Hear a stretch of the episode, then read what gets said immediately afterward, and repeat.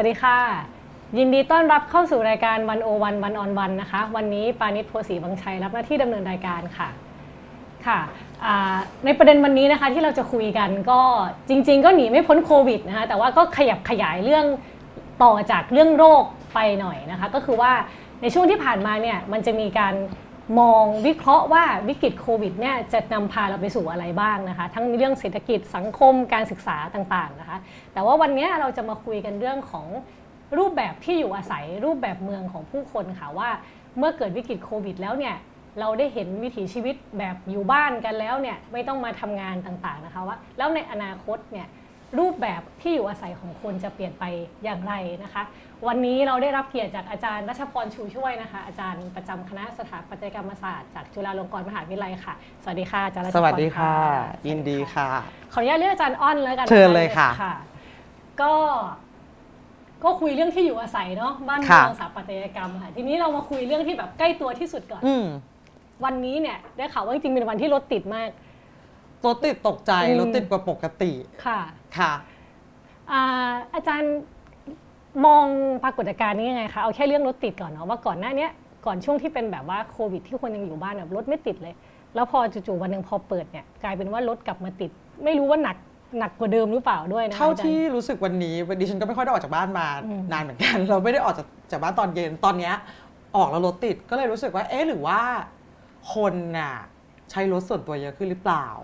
เพราะว่า BTS ไม่แน่นค่ะอ่า BTS ปกติ BTS ช่วง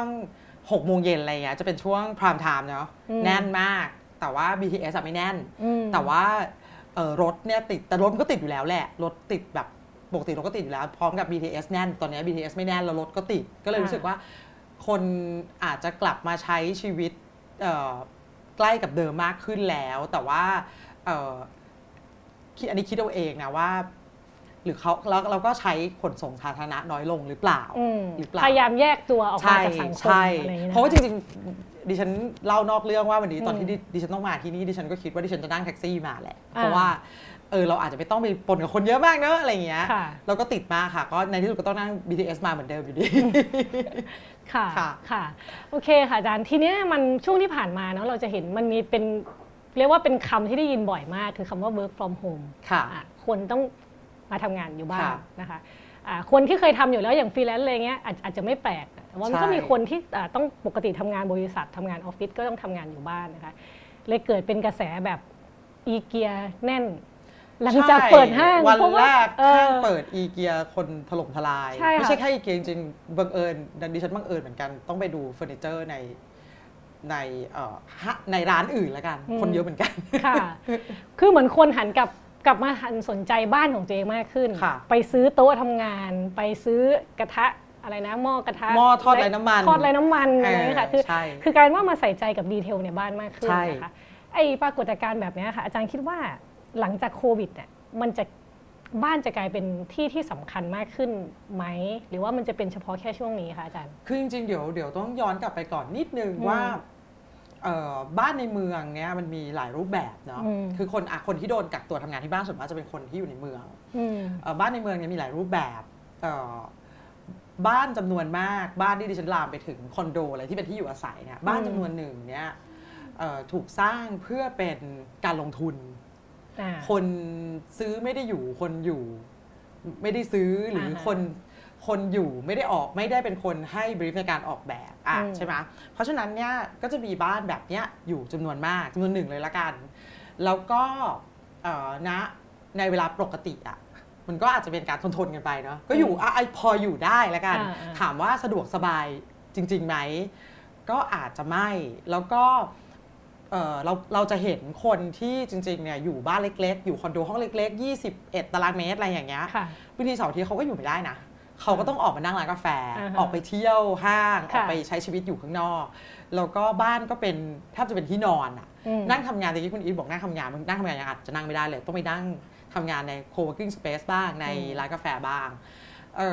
อันนั้นเนี่ยจริง ๆ มันเป็นมันเป็นสิ่งที่เราทำกันมาค่อนข้างเป็นปกติ ตั้งแต่ก่อนที่จะมีการล็อกดาวน์เนาะแล้วก็พอพอมันมีการล็อกดาวน์ปุ๊บเนี่ย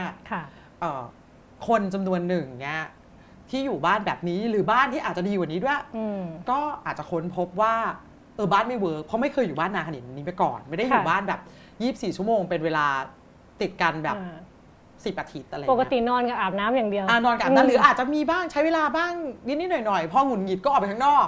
ดิฉันว่านะเป็นอารมณ์แบบว่าเออบ้านไม่ work ว่าหงุดหงิดออกไปข้างนอกดีกว่าอะไรอย่างเงี้ยหรือบ้านร้อนว่าไปเดินห้างดีกว่าอะไรอย่างเงี้ยก็ก็จะเป็นลักษณะนั้นทีนี้เนี่ย พอตอนนี้เราถูกบังคับ แล้วเราจะเห็นบ้านอย่างที่เราไม่เคยเห็นมาก่อน ว่าเห็นรายละเอียดในบ้านละกัน อย่างที่เราไม่เคยเห็นมาก่อนอย่างดิฉันเองยกตัวอย่างอย่างเงี้ยจริง ๆบ้านดิฉันถือได้ว่าเป็นคนอยู่บ้านเยอะ เพราะว่าเสาร์อาทิตย์ก็อยู่บ้าน จริง ๆ ไม่ค่อยได้ไปไหนเออยังรู้สึกว่าพอตอนช่วงที่ต้องล็อกดาวน์แล้วแล้วอยู่บ้านตลอดนี้ได้เห็นบ้านในมุมที่เราไม่เคยเห็นมาก่อน เข้าใจบ้างคะอาจารย์เข้าใจแบบเข้าใจเรื่องอะไรอะเข้าใจเรื่องโฟล์ของอากาศในบ้านมากกว่า อย่างที่ไม่เคยเข้าใจมาก่อน เพราะว่าอันนี้ก็ด้วยความด้วยความแพนิคเกินเหตุหรือเปล่าไม่รู้ก็มีคนบอกว่าเอ้ยไม่ได้นะโควิดเนี่ยมันไม่ชอบอากาศเย็นมันชอบอากาศร้อนเราก็ไม่เปิดแอร์เราก็ไม่เปิดเราจะตายไปด้วยอากาศร้อนก่อนหรือหรือว่าโควิดตายก่อนไม่รู้แต่ว่าดิฉันก็พยายาม แล้วก็ต้องคิดว่าเราจะทำยังไงให้มันอยู่ได้โดยที่ไม่ต้องเปิดแอร์เลยในตอนกลางวันเดือนเมษาเนอะมันไม่เป็นจริงเลยนะอาจารย์ดิฉันทำมาแล้วแล้วผ่านมาแล้ว ก็ร้อนค่ะ คือช่วง กลางวันจริง ๆ ก็ร้อนแหม่งว่าร้อนแบบสัก 11โมงถึงบ่าย2บ่าย3นี่ร้อนจริง เพราะว่ามันต่อให้ยังไงอากาศมันอบอ้าวมากอะแล้วก็ต้องใช้พัดลมช่วยเปิดหน้าต่าง คือบ้านเนี่ยมีความเปิดหน้าต่างหน้าหลังได้ได้เยอะมากก็ยังก็ยังร้อนแล้วก็เราก็เข้าใจถึงเขาเรียกว่าอะไรอะโฟล์ของลมอะว่าอ๋อตอนนี้ลมมันจะมาอย่างนี้ว่า เราไม่เคยรู้มาก่อนเลย เราสังเกตเห็นของในบ้านแบบที่เราไม่เคยเห็นมาก่อน หลายอย่างมากดิฉันก็เลยรู้สึกว่าคนที่ อยู่บ้านไม่เคยไม่เคยอยู่บ้านนานๆเนี่ยคงเห็นของในบ้านที่ใช้การไม่ได้อยู่เยอะมาก อย่างเช่น คุณอีพูดถึงปรากฏการณ์หม้อทอดไร้น้ำมันเนี่ยดิฉันเชื่อว่าเกิดจากการที่คนจำนวนหนึ่งเนี่ยปกติอาจจะไม่ได้ทำกับข้าวที่บ้านค่ะเราเกิดอยู่บ้านเนี่ยสมมุติว่าเราจะซื้อของมาทำในการทอดนี่เป็นการที่ง่ายที่สุดเนาะเป็นแบบขั้นตอนการทำกับข้าวที่ง่ายที่สุดอันหนึ่งแต่ว่าถ้าบ้านมีครัวที่ ระบายอากาศไม่ได้คือทอดทีนี้นอนไม่ได้นะนอนนอนเหมือนทอดทีนี้คือกลิ่นน้ำมันอบอวนเลยใช่ใช่เพราะฉะนั้นเนี่ยหม้อทอดในน้ำมันไร้น้ำมันนี้เป็นนวัตกรรมที่ตอบโจทย์สิ่งนี้มาก แต่ไม่แน่ใจว่าคนจำนวนมากเข้าใจหรือเปล่าว่า ที่เราซื้อหม้อทอดเนี่ยเพราะบ้านเราไม่เวิร์ก อืมอืมค่ะ ดิฉันดิฉันโยงอะดิฉันพยายามสังเกตปรากฏการณ์ดิฉันรู้สึกว่ามันอาจจะเกิดจากการที่บ้านบ้านเขา ทอดของไม่ได้ไง แล้วก็แล้วจริงๆเราก็ทราบอยู่ว่าระบบการระบายอากาศในห้องอย่างคอนโดหรือไอตัว hood ที่อยู่ตรง pan ที่ pantry หรือครัวเนี่ยก็อาจจะไม่ได้มีประสิทธิภาพมากขนาดนั้น ในการจัดการกับของทอดได้ เพราะฉะนั้นเนี่ยมันก็อาจจะเกิดปรากฏการณ์นี้เกิดขึ้นนะคะหรือว่าเรื่องของที่คนซื้อเฟอร์นิเจอร์ อาจจะแบบนั่งยืนเดินนอนแล้วไม่สะดวกแล้วแบบรู้สึกแบบ มันต้องมีโต๊ะตรงนี้สินะหรือมันต้องเก้าอี้ตรงนี้มันนั่งมันไม่ work เลยอะไรเงี้ยก็เลยต้องซื้อ อันที่คนซื้อมากๆอีกอันหนึ่งคือแบบเก้าอี้นั่งทำงาน เพราะว่าต้องทำงานที่บ้าน ปกติอาจจะนั่งเก้าอี้ที่ออฟฟิศก็ไม่ได้รู้สึกอะไร ถึงเก้าอี้ที่ออฟฟิศใช้แล้วแบบนั่งแล้วหงุดหงิดก็อาจจะบ่นได้ไม่เยอะมากหรือเปล่าอะไรเงี้ย แต่พอเป็นที่บ้าน ก็รู้สึกว่าอะงั้นลงทุนซื้อไหมเพราะว่าเก้าอี้นั่งทำงานดีๆนี่ราคาก็ไม่ไม่ถูก ไม่ถูก หลักหมื่นก็ยังมีคือจริงๆดิฉันก็แนะนำเวลาใครถามดิฉันก็บอกให้ซื้ออันแพงไปเลย เพราะว่าค่าเวลาเราหาหมอปวดหลังอาจจะแพงกว่านั้น ดิฉันให้ซื้อแบบสามหมื่นห้าไปเลยอะไรอย่างเงี้ยเพราะว่าถ้าเราเราหาหมอปวดหลังเราอาจจะแพงกว่านี้ ใช่หาหมอปวดหลังอาจจะแพงกว่านั้นอะไรเงี้ยถ้าถ้าถ้าลงทุนกับอันนี้ ทีนี้ดิฉันเลยคิดว่าที่คุณนี้ถามคนอาจจะเริ่มลงทุนกับของเหล่านี้มากขึ้นของที่ที่โดนตัว ของที่แบบ รู้สึกว่าทำให้คุณภาพชีวิตของการอยู่อาศัยมากขึ้น เพราะว่าเราไปหาคุณภาพชีวิตที่ดีอันเนี้ยข้างนอกไม่ได้แหละค่ะค่ะ เมื่อกี้เราเราคุยกันเนี่ยเรื่องการมีเงินซื้อหม้อทอดไร้น้ำมัน หรือมีเงินซื้อเก้าอี้ตัวละสามหมื่นห้านี่มันก็เป็นเรื่องของของคนชนชั้นกลางประมาณหนึ่งเหมือนกันนะคะอาจารย์ แต่ว่ามันก็มีกลุ่มคนจำนวนหนึ่งที่กลุ่มคนจำนวนหนึ่งที่ที่ต้องทนอยู่ในห้องแคบๆแล้วไม่ ไม่สามารถมีเงินที่จะซื้ออะไรมาเพิ่มได้เลย ไม่มีแอร์ด้วยอะไรเงี้ยค่ะไอ้ปัญหาเรื่องความเหลื่อมล้ำที่อยู่อาศัยในเมืองอะค่ะก็ถูกพูดถึงมากว่ายิ่งโควิดมายิ่งเห็นเลยว่าเรื่องความเหลื่อมล้ำของที่อยู่อาศัยมันมันมัชันดเจนแบบมากช่องว่างมันใหญ่ค่ะมากค่ะไอ้ปัญหาตรงนี้อาจารย์คิดว่าในแง่ของสถาปัตยกรรมหรือการออกแบบ มันมันจะเข้าไปแก้ได้ไหมหรือเราจะแก้เชิงโครงสร้างยังไงบ้าง คือ ดิฉันว่าปัญหาเรื่องที่อยู่อาศัยสำหรับ ผู้มีรายได้น้อยมที่เขาเรียกว่า affordable housing อะนะค่ะในเอ่อประเทศเราอะได้รับการพัฒนาค่อนข้างช้าอือฮึเมื่อเทียบกับสิ่งอื่นในสังคมค่ะคือที่อยู่อาศัยในประเทศไทยในกรุงเทพโดยเฉพาะในกรุงเทพเนี่ยเอ่อเกิดขึ้นจากการจัดการกับของภาคเอกชนเป็นส่วนใหญ่อือฮึภาครัฐก็มีแต่มันยังไม่เพียงพอ ทีนี้เนี่ยพอเป็นภาคเอกชนเป็นส่วนใหญ่เนี่ย สิ่งที่มันเป็นตัว drive มันเป็นกลไกการตลาดเนาะอืมเรื่องของราคาที่มันเกิดขึ้นเนี่ยมันมาจากกลไกทางการตลาดทำเลหรืออะไรก็ตาม ทีนี้เนี่ยมันก็เลยทำให้เกิดความเหลื่อมล้ำเพราะว่าคนก็ซื้อบ้านได้มีมีความสามารถในการซื้อบ้านได้น้อยลงเรื่อยๆค่ะเพราะว่าเราจะเห็นว่าโอ้โหราคาขึ้นไปแบบ มันต้องมีเงินเท่าไหร่ถึงจะซื้อได้นะอืมอืมคือคิดไม่ออกไปเลยค่ะคือดิฉันเองยังคิดไม่ออกไปเลยว่า จะซื้อ จะซื้อได้ยังไงคอนโดแบบราคาอาจจะแถวๆที่ดิฉันอยู่เนี่ย สมมุติว่าคอนโดราคาตารางเมตรละสองสามแสนอย่างเงี้ยอ่าฮะเราต้องมันก็ทำหลายงาล้านนหลายนานล้านมากแค่ไหนอืมห้องน้ำห้องหนึ่งนี่คือราคาไปแล้วแบบ ถ้าสองแสนห้องน้ำห้องหนึ่งห้าตารางเมตรก็ก็ล้านหนึ่งแล้วนะค่ะอะไรอย่างเงี้ยยังไม่นับค่าตกแต่งภายในด้วยใช่ใช่คืออมคือปัญหาอันนี้มันเป็นปัญหาที่มันเป็นไปไม่ได้ถ้าเอ่อ รัฐบาลไม่ลงมาจัดการ เพราะว่าจริง ๆ เราเนี่ยต้องการคนที่เป็นแรงงานอืมที่อยู่ในภาคบริการจำนวนมากที่เอ่อทำงานในเมืองค่ะเราจะไม่มีแม่บ้านไม่มียาม ไม่มีคนขายของข้างถนน ไม่มีคือ ไม่มีคนจำนวนมากที่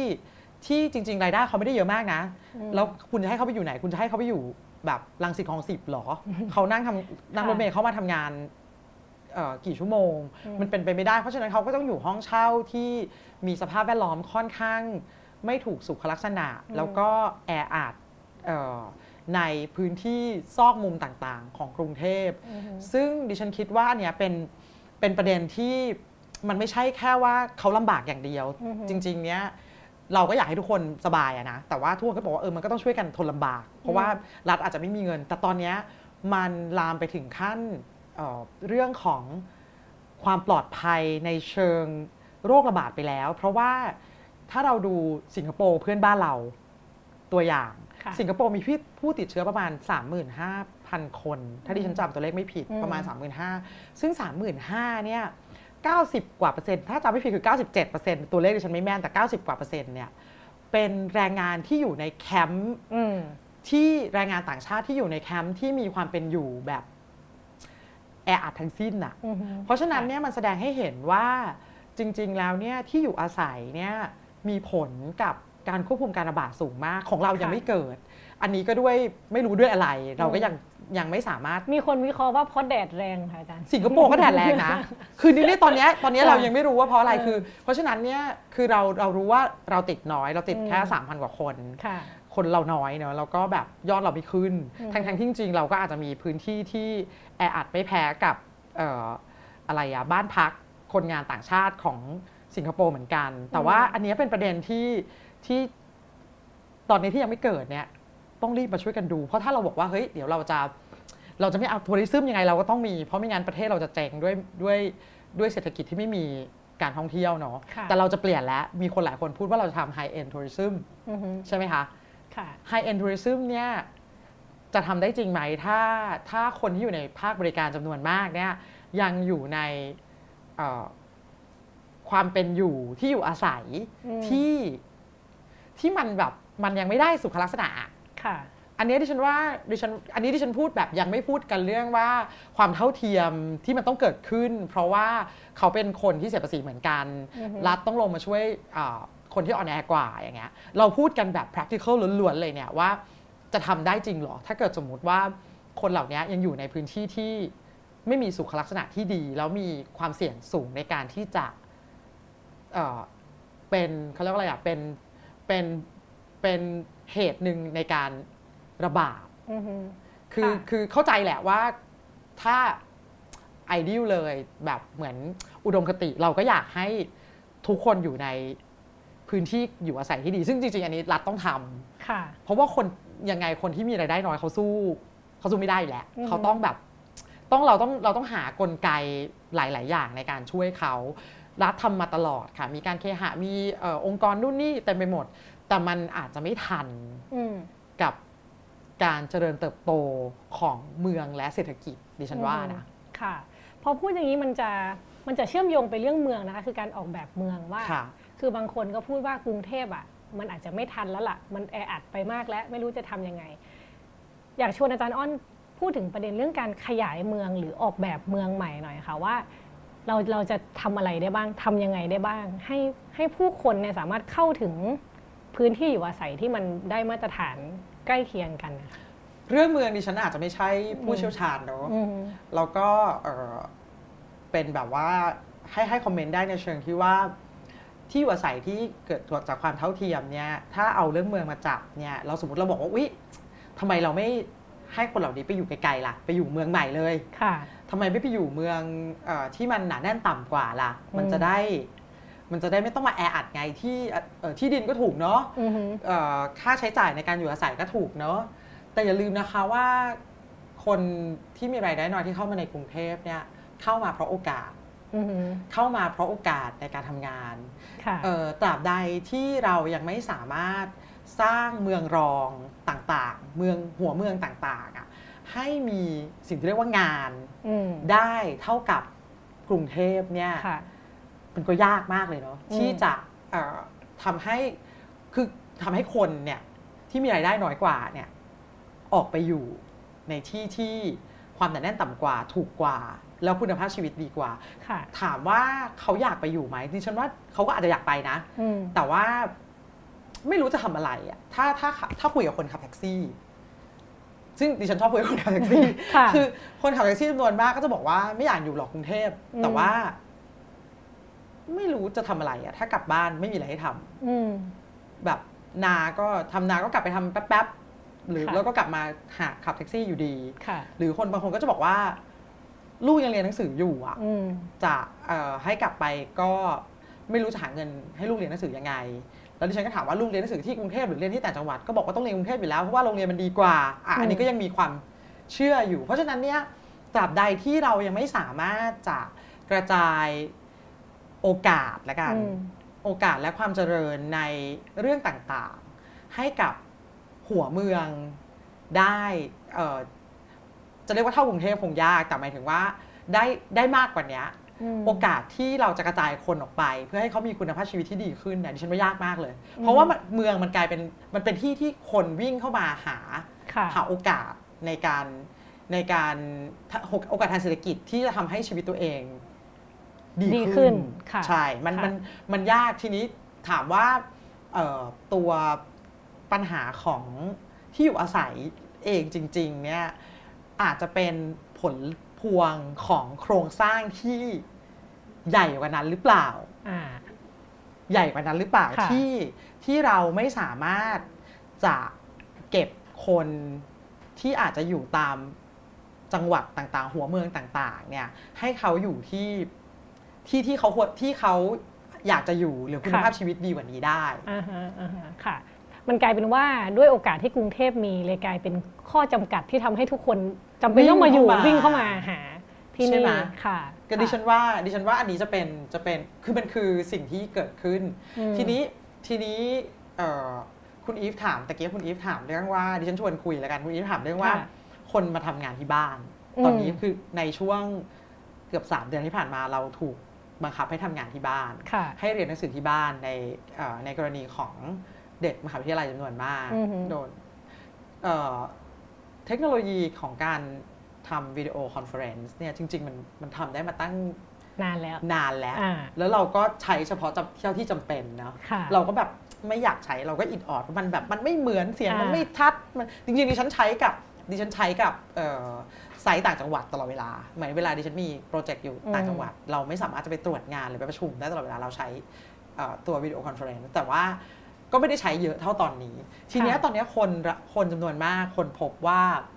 อันนี้ว่ามันก็พอได้นะ คือเรื่องบางเรื่องเนี่ยที่มันอาจจะไม่จำเป็นจะต้องมีการถกเถียงโต้แย้ง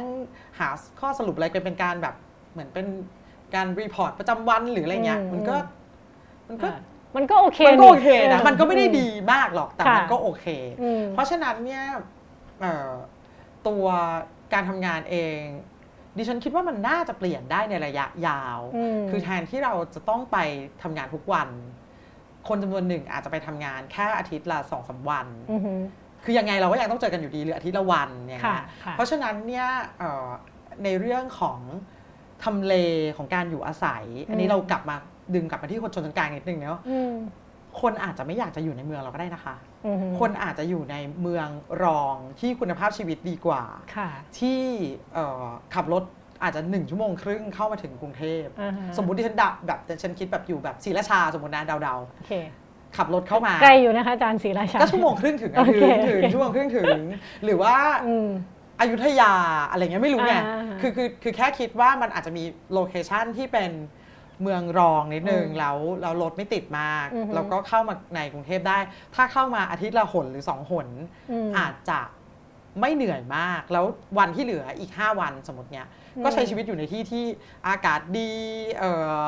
สภาพแวดล้อมดีกว่านี้อะไรเงี้ยก็อาจจะมีความเป็นไปได้ เพราะว่า เทนเนสซีแบบนี้มันก็มีมันก็มีเกิดขึ้นในหลาย ๆ ประเทศที่แบบว่ามันมีแบบเมืองใหญ่ที่เป็นพระเอก แล้วก็แบบมีเมืองเล็ก ๆ ที่เป็นลูกอยู่รอบๆคนก็ถ้าไม่ต้องเข้ามาทุกวันคนก็คนก็อาจจะ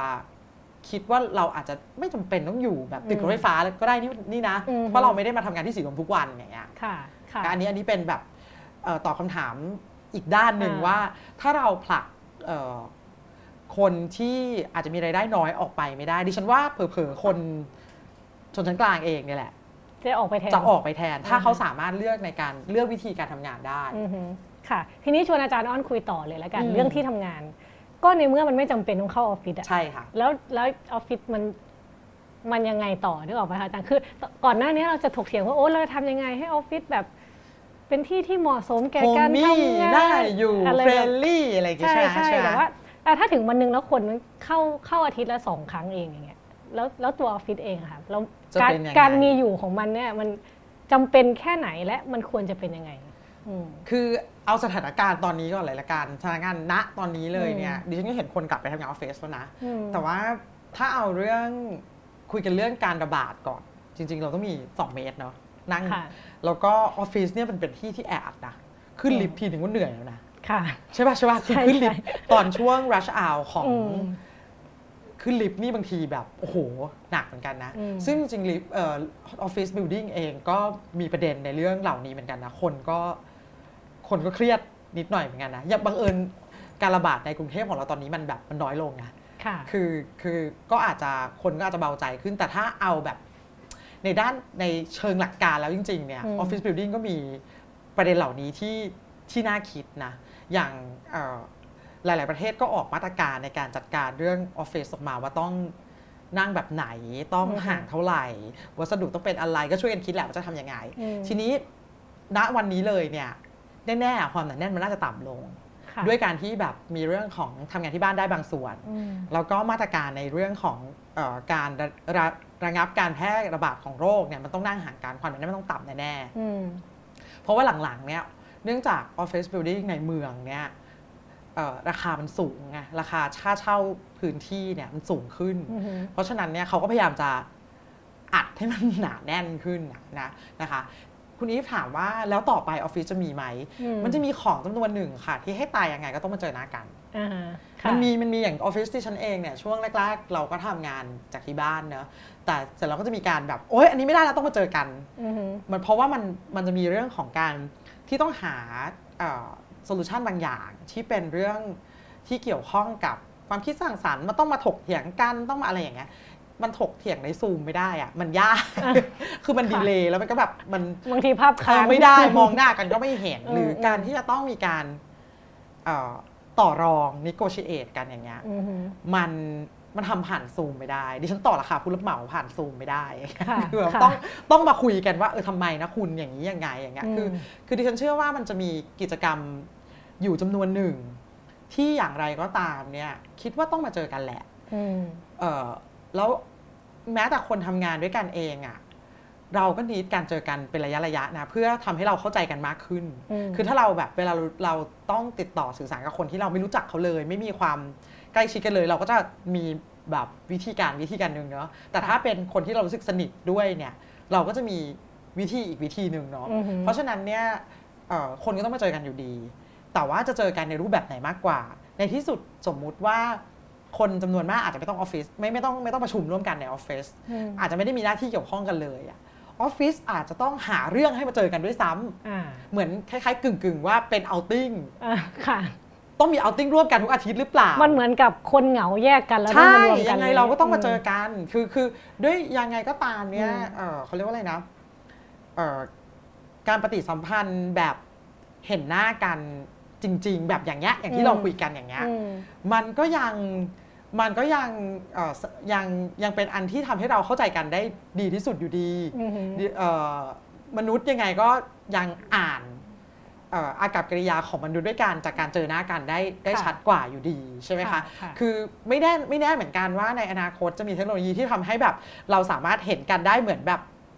แบบเหมือนเราดูหนังชัดขนาดนั้นเห็นสีหน้าเห็นแบบเหงื่อไหลเห็นแบบเห็นการขยิบตาอะไรได้ชัดขนาดนั้นหรือเปล่าอันนี้อาจจะเป็นไปได้ในอนาคต แต่ว่าตอนนี้เรายังต้องการเจอกันเป็นระยะระยะ ทีนี้ที่ฉันก็คุยกับคนจำนวนมากเหมือนกันนะ เราก็อยากรู้ว่าใครคิดยังไง คนจำนวนหนึ่งก็ยังคุยว่า ออฟฟิศบางออฟฟิศเนี่ยต้องเช่าออฟฟิศอีกไหมเนี่ย เพราะถ้าคนเขาไม่เยอะสมมติมีพนักงานอยู่ 20 คนแล้วถ้าคนไม่ได้มาทุกวัน เหลือบางทีมานั่งอยู่สามคน เอ๊ะต้องเช่าไหมเนี่ยออฟฟิศเขาก็บอกว่า เขาเคยคิดว่าถ้าเกิดเราไปกินข้าวโต๊ะจีนด้วยกัน อาทิตย์ละหนนี่จะใช้ตังค์น้อยกว่าไหมสนุกกว่าด้วย แบบว่าแทนที่แทนที่จะต้องมานั่งร่วมกัน แล้วก็ไม่เปลืองไฟด้วยไม่เปลืองไฟคือเราก็ไปไปไปไปใช้พื้นที่สักที่หนึ่งร่วมกัน ไปทะเลร่วมกันก็ได้จะนั่งรถตู้ไปเที่ยวด้วยกันก็ได้ หรืออะไรก็ได้ แค่จะต้องใช้ชีวิตร่วมกันในสัปดาห์หนึ่งสักคนหนึ่งเพื่อทำให้แบบจะจะเป็นเรื่องงานหรือไม่ก็ได้ เพื่อทำให้คนยังรู้จักกันอยู่ ก็อาจจะไม่แย่ ก็อาจจะไม่แย่ อันนี้ก็เริ่มมีมีคนคุยกันเหมือนกันว่า เราต้องเช่าออฟฟิศอีกไหมแล้วถ้าเช่า จะเช่าไปทำไมค่ะค่ะ ทีนี้อะถ้าเกิดมันมีข้อถกเถียงเยอะเนาะแต่ว่าโอเคละคนเรามันต้องเจอกันแล้วในแง่การออกแบบล่ะคะอาจารย์มันมันต้องคิดใหม่ไหมแบบโอเคออฟฟิศหลังโควิดเนี่ยมันต้องออกแบบใหม่ไหมคะ เพื่อไม่รู้สิแบบเพื่ออาจจะให้คนมีระยะห่างกันมากขึ้น หรือถ้าวันนึงมีวัคซีนแล้วไม่ต้องกลัวแล้วว่าต้องใกล้กันไกลกันอะไรเงี้ย ไอตัวออฟฟิศเองมันจะมีหน้าตาเปลี่ยนไปไหมคะในในอนาคต คือคือเรื่องระยะห่างตอนนี้คงยังต้องมีอยู่เนอะเพราะยังไม่มีวัคซีน แต่ว่าหลังจากที่เราอาจจะมีวัคซีนแล้วซึ่งไม่รู้เมื่อไหร่วันก่อน อาจารย์สมเกียรติบอกว่าอาจจะสามปีอาจารย์สมเกียรติตั้งกิจวณิชพูดในในในทอล์กบอกว่าอาจจะสามปีหรือเปล่า เพราะว่าณวันที่มีวัคซีนแล้วเนี่ย ไม่ได้แปลว่า 60 ล้านคนในประเทศนี้จะได้เลยนะจ๊ะ อย่าลืม เราอาจจะเป็นแบบ เราอาจจะอยู่ท้ายแถวนิดนึงอะกว่าเราจะได้ เพราะว่าเขาอาจจะคนอื่นคิดได้เราก็อาจจะได้ไปก่อนเรา เราจะไปเอามาทันทีในหลังจากวันที่คิดออกเนี่ยคิดได้อะยังคงจะไม่ได้ ทีนี้เนี่ยไอ้ไอ้ระยะห่างเนี่ยมันต้องอยู่ไปสักพักหนึ่งแหละค่ะ แต่ว่าหลังจากนั้นเนี่ยดิฉันเชื่อว่าไอ้ระยะห่างเนี่ยเราก็ต้องออกแบบใหม่แล้วนะจัดโต๊ะใกล้ก็ไม่ได้แล้ว อย่างที่ อย่างที่หลาย ๆ ออฟฟิศก็พยายามจะแบบจัดโต๊ะเหลื่อมอะไรอย่างเงี้ยมีไกด์ไลน์ออกมาเยอะมากเหมือนกัน ในการจัดพื้นที่ออฟฟิศใหม่ แน่ ๆ ต้องถ้าทำได้นะ ถ้าทำได้เพราะว่าจริงๆบางอันก็ทำไม่ได้ใช้วิธีไม่มาแทน ใช้วิธีนั่งเว้นแทน โดยที่ไม่ต้องจัดโต๊ะใหม่ใช่ไหมคะให้ให้คนที่แบบนั่งติดกันไม่ได้มามาทำงานพร้อมกันอะไรอย่างเงี้ยแล้วก็ดิฉันเชื่อว่าห้องที่จำเป็นจะเป็นห้องที่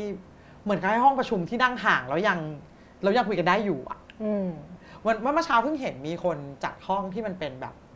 เหมือนคล้ายๆ ไม่ใช่ห้องโต๊ะประชุมที่เป็นแบบ แบบโต๊ะยาวๆแล้วนั่งแบบหันหน้าเข้าหากันซีเรียสแล้ว แต่เป็นโต๊ะแบบแบบเป็นโต๊ะเตี้ยแล้วดูระเกะระกะนิดนึงแล้วให้มันแบบนั่งห่างๆกันได้แบบแบบแบบดูหนังอะแบบดูหนังแบบ casual นิดนึงอะแต่ว่าจริงๆเราเป็นการประชุม เพราะมันต้องนั่งห่างมันนั่งบนโต๊ะประชุมนั้นไม่ได้อยู่แล้ว แล้วถ้านั่งบนโต๊ะประชุมนั้นนั่งคนเว้นคนซิกแซกกันมันก็จะแบบประหลาดประหลาดนิดนึงก็ที่ฉันรู้สึกว่าเออพื้นที่มันอาจจะต้องเป็นลักษณะพื้นที่ที่มันเอ่อ adaptive ได้มากขึ้น หมายถึงว่าปรับเป็นของหลาย ๆ อย่างจัดจัดพื้นที่ได้หลาย ๆ อย่างมากขึ้นเฟอร์นิเจอร์ที่มีที่เราเคยมีเฟอร์นิเจอร์ขึงขังแบบว่าโต๊ะประชุมยาวเอ่อห้าเมตร นั่งห่างกันแล้วมีไอ้ไมค์อันเนี้ยอาจจะ อาจจะใช้ไม่ได้แล้วหรือเปล่านี่คือคือคือก็ตั้งคำถามก็พยายามจะหาวิธีเหมือนกัน แต่ก็พยายามสังเกตว่ามีใครมี solution อะไรอยู่อย่างอย่างอันที่บอกว่ามีการจัดโต๊ะแบบห่างๆแล้วดู casual อันนั้นดิฉันก็ดูเข้าท่านะก็คือดูเหมือนแบบ คนยังยังคุยกันได้อยู่โดยที่แบบ ไม่ได้นั่งอยู่บน format เดิมที่ใช้ใช้แค่การเว้นระยะเอาก็คิดว่ายังจะสถาปนิกนักออกแบบพื้นที่ interior designer อะไรเงี้ยต้องลงมาคิดเรื่องเนี้ยเยอะขึ้นมากเพราะว่าพฤติกรรมมันจำเป็นจะต้องเปลี่ยนในหลาย ๆ อย่าง แล้วก็ของหลายอย่างเนี้ยหลังโควิดไปแล้วมันอาจจะยังอยู่เพราะเราชินไปแล้วเราชินแล้ว เช่นอะไรคะอาจารย์ เนี่ยเนี่ยเดินการไม่มาทำงานทุกวันอย่างเงี้ยเราอาจจะแบบมันก็ดีนะทำไมต้องมากลายเป็น new normal เหมือนที่เขาบอกกันมันเป็นไม่รู้ new normal หรือ new หรือยังไงแต่ว่าคือเราอาจจะบอกว่าไม่ต้องมาทุกวัน ก็ก็ ประสิทธิภาพก็ไม่ได้ลดนี่เพราะฉันเชื่อว่าสมัยก่อนคนกลัวว่าไม่ได้อยู่ที่ออฟฟิศเนี่ยทำงานหรือเปล่าอ่าอย่างเงี้ยใช่ไหมไม่อยู่ออฟฟิศเนี่ยทำงานหรือเปล่าทำได้ถึงตามที่ที่ต้องทำหรือเปล่า ทีนี้ถ้าหลาย ๆ คนพิสูจน์ว่ามันมันทำได้ อาจจะดีกว่าอีกอย่างเงี้ยก็จริงๆ บริษัทอาจจะอยากได้นะ มันประหยัดของไปเยอะมากนะ ประหยัดพื้นที่ ประหยัดค่าไฟ ประหยัดแอร์ ประหยัด จำนวนของจำนวนมาก เพราะการรันการจัดการกับพื้นที่ออฟฟิศเนี่ยดิฉันว่าแพงหลายในหลาย ๆ อย่างมันไม่ได้มีแค่เช่าตึกแล้วจบนี่มีแม่บ้านมีการทำความสะอาดมีค่าไฟค่ามีของจำนวนมากเต็มไปหมดเลยแล้วก็พนักงานก็ไม่อะไรอะไม่เสียสุขภาพจิตในการที่จะต้องนั่งนั่งรถมาทำงานแบบจราจรติดขัดรถติดมากมากเหนื่อยมากอะไรอย่างเงี้ยกลับบ้านก็หมดแรงแล้วอะไรเงี้ยคือ คือก็อาจจะมีเวลาที่ตัวเองจัดการเวลาของตัวเองเนี่ยได้ดีขึ้น สุขภาพจิตก็อาจจะดีขึ้นนิดนึงในในกรณีที่ที่คนที่มีสภาพแวดล้อมที่บ้านที่พอทำงานได้นะอ่าค่ะ ทีนี้มันจะมีอันนี้เราก็พูดถึงคนที่ทำงานหน้าคอมอาจารย์ แต่ว่ามันก็มีคนอีกหลากหลายอาชีพมากเลยที่มันจำเป็นจะต้องอยู่ตรงนั้นจะต้องมาที่ใช่ ซึ่งอายนี้ดีกว่าทุกอย่างแม่บ้านหรือยามเขาต้องมาใช่ แล้วประเด็นคือเหมือนที่ เคยคุยกับอาจารย์อ้อนแล้วก็อาจารย์อ้อนเคยเขียนบทความเรื่องแบบห้องพักยามห้องพักแม่บ้านอย่างเงี้ย ซึ่งเราจะเห็นแม่บ้านตามนั่งตามบันได ใช่อะไรอย่างเงี้ยซอกต่างๆใช่ใช่ใช่แล้วอะแล้วพอถึงจุดหนึ่งเนี่ยออฟฟิศมีการเปลี่ยนแปลงหมดเลยแต่ว่าแล้วสำหรับคนกลุ่มนี้นะคะ เราเราต้องมีการออกแบบเพื่อเขายังไงบ้าง คือ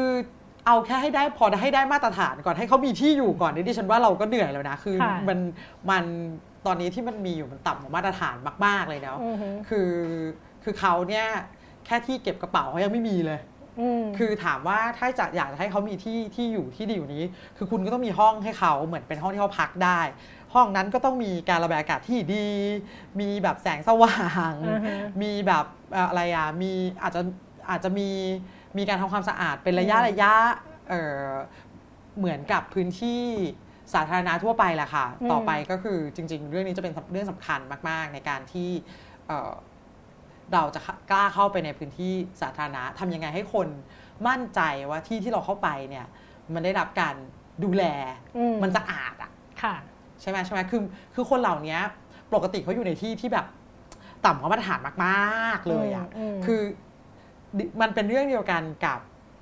ที่อยู่อาศัยของผู้มีรายได้น้อยอะคือเขาอยู่ในที่ที่มันไม่มีสุขลักษณะ คือถ้าคุณไม่จัดการเรื่องเหล่านี้มันก็กลายเป็นมันก็เป็นความเสี่ยงอะมันก็มันถ้าถ้าสมมุติว่าคนที่เป็นผู้มีอำนาจในการที่จะต้องดูแลสมมติอาคารหนึ่งอาคาร ที่มีคนอยู่เยอะๆอาจจะทำทุกอย่างเลยนะแบบทำลิฟที่มีแบบ เขาเรียกอะไรอะแอลกอฮอล์พ่นดิฉันเคยเห็นตามห้างที่มีมีค่ายาฆ่าเชื้อโรคพ่นทุก ๆ 6 นาทีอะไรอย่างเงี้ยแล้วก็แต่ในที่สุดเนี้ยไม่ได้จัดการห้องแม่บ้านห้องยามนี่ดิฉันว่าก็สะอาดทุกที่ยกเว้นห้องคนทำความสะอาดจริงๆใช่ใช่ อันนี้ก็ขอบคุณมากที่ยกประเด็นนี้ขึ้นมา เพราะว่าก่อนหน้านี้ก็จะแบบว่าคนก็อาจจะรู้สึกว่าแบบ เออไม่เบอร์ไปไม่ต้องดีมากก็ได้อะไรอย่างเงี้ยแต่ตอนเนี้ยคือแม่บ้านกับยามเขาก็อาจจะไม่มีทางเลือก เขาก็ทนได้ปะแต่ว่าตอนเนี้ยคือถ้าเขาเออสมมุติว่าเขาเกิดในที่สุดสมมุติสมมุติแบบความโชคร้ายของเขาเขาด้วยความที่เขาอยู่ในที่ที่สุขลักษณะไม่ดี แล้วเขาเติดโควิดขึ้นมาอย่างเงี้ยทั้งตึกก็ก็แพนิกนะค่ะ คือความเสียหายมันอาจจะเยอะกว่านั้นนะคือซึ่งตอนนี้ดิฉันว่าเราต้อง เราเราเราทิ้งใครไว้ข้างหลังไม่ได้เลยนะคะค่ะ เพราะว่าถ้าเราทิ้งเนี่ยเท่ากับไปพร้อมกันอะถ้าไปไปพร้อมกันหมด ค่ะ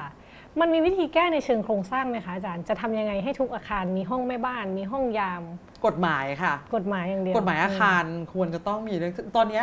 เราสู้กันมานานมากกว่าเราจะมีกฎหมายสำหรับผู้พิการเนาะอาคารสมัยนี้ต้องมีต้องมีอะไรอะมีมาตรฐานของ คนพิการในคนพิการหรือที่เขาเรียกว่า disable อะคนที่แบบมีด้อยด้อยอกด้อยเขาเรียกว่าอะไรด้อยสมรรถภาพทางกายภาพเนี่ยอย่างห้องน้ำต้องมีห้องน้ำคนพิการก่อนหน้านี้ไม่มีนะค่ะก่อนนี้อาคารสาธารณะเราก็ไม่มีนะตอนนี้อาคารสาธารณะต้องมีห้องน้ำคนพิการต้องมีทางลาดต้องมีทางลาดขึ้นตึกได้เเพราะฉะนั้นเนี่ยเราทำอันนั้นมาได้แล้วค่ะใช้เวลานานกว่าจะมีกฎหมายอันนี้ออกมา ต่อไปก็อาจจะขั้นถัดไปก็คืออันนี้แหละค่ะ กฎหมายที่ต้องมีห้องสำหรับคนที่ดูแลอาคารอะมันต้องมีไหม เพราะว่าถ้ามันไม่มีเนี่ย มันก็มันก็มันก็ผลเสียมก็กลับมาที่ทุกคนทุกคนที่อยู่ในอาคารคือตอนนี้มันมันมันมันชัดมากแล้วไงก่อนหน้านี้อาจจะยังไม่ชัดมาก แต่ตอนนี้มันชัดมากเพราะว่าด้วยโรคระบาดอย่างที่ดิฉันพูดเสมอว่า ปัญหาบางอย่างที่เกิดจากโรคระบาดมันไม่ใช่เป็นปัญหาใหม่ มันเป็นปัญหาเก่า ที่เราแค่ ซุกมันไปใต้ใต้โต๊ะอะใต้พรม ถ้าเป็นฝรั่งจะบอกว่าซุกไว้ใต้พรมเนาะคือจริงๆของเราก็เป็นซุกไว้ใต้โต๊ะอะเรากัดกวาดขยะซุกไว้ใต้โต๊ะเฉยๆอะแล้วแต่ตอนนี้ขยะมันแบบทะลักออกมาแล้วด้วยด้วยโควิด เป็นโควิด เป็นเหมือนพายุพัดขยะออกมาจากซ่องบุมต่างๆ ที่ที่เราเห็นว่ามันเป็นปัญหาเนี่ยมันมาแล้ว มันทำให้เห็น หลาย ๆ อย่างมาก โดยเฉพาะในเรื่องของอาคารเนี่ยจริง ๆ มันเป็นมันเป็นเป็นขยะที่ซุกไว้เยอะค่ะ ก็เป็นโอกาสดีที่เราจะได้จัดการกับมัน เคลียร์ให้มัน ใช่ ถ้าถ้าเราเห็นปัญหานั้นนะ ถ้าถ้าถ้าเรายอมรับว่ามันจะเป็นปัญหานั้น แล้วก็ทำซะให้ให้มันดีซะเลยอย่างเงี้ย เพราะว่าเราก็เห็นแล้วว่าความสูญเสียทางเศรษฐกิจเนี่ยมันมันมหาศาลอะเราปิดประเทศไปแป๊บเดียวเองเนี่ย GDP เราลดไปเท่าไหร่ คนตกงาน GDP นี้ต่อจริงๆก็วัดไม่ได้นะคือคนตกงานเท่าไหร่ คนไม่มีอาชีพเท่าไหร่ คนลำบากแค่ไหนเราก็เห็นกันอยู่ เพราะฉะนั้นเนี่ยคือภาพใหญ่ก็คือเราทิ้ง เราทิ้งใครไม่ได้แล้วในทุกๆด้านอะเพราะว่าเวลาไปไปพร้อมกัน ค่ะค่ะโอเคค่ะอาจารย์เดี๋ยวอีฟจะขยับไปที่ประเด็นเรื่องสถานศึกษา แล้วก็สถานที่อื่นนะคะ แต่ว่าเราจะขมวดประเด็นเรื่องที่ทำงานก่อนว่า แล้วสุดท้ายแล้วอาจารย์มองว่า ที่ทำงานที่ดีอะค่ะมันมันมันควรจะเป็นแบบไหน เพราะว่าคนเรามันก็ต้องทำงานเนาะเพื่อที่จะแบบว่าหาเลี้ยงชีพหาอะไรเงี้ยต้องคงต้องแยกเนาะที่ทำงานที่ดีเป็นแบบไหนคงต้องแยกนิดนึงมันมีคุณอีฟบอกว่ามันมีที่ทำงานของคนที่แบบเป็นอ่าเรียกง่ายๆว่าไวคอลล่าคนที่ทำงานสำนักงานทำงานออฟฟิศทั่วไป กับคนที่ทำงานที่จำเป็นจะต้องอยู่ที่นั่นต้องไปขายของต้องไปทำความสะอาดต้องไปไปอยู่หน้างานเป็น คนงานก่อสร้างไปอะไรยังไงเขาก็ต้องอยู่ในที่ตรงนั้น อันนั้นเนี่ยก็คือยังไงก็ต้องอยู่เนาะเราทำเราทำอะไรไม่ได้เนาะเพียงแต่ว่าเราต้องสร้างสุขลักษณะคุณภาพชีวิต คุณภาพของพื้นที่ที่เขาอยู่เนี่ยให้มันดีขึ้น แต่ว่าถ้ากลับมาที่ไวคอลล่าเนี่ย คือจริง ๆ เนี่ย เราเพิ่งมีออฟฟิศกันเมื่อสักร้อยกว่าปีมาที่เองนะคะ ค่ะ ก่อนหน้านี้เราทุกคนก็ทำงานที่บ้านนะคะ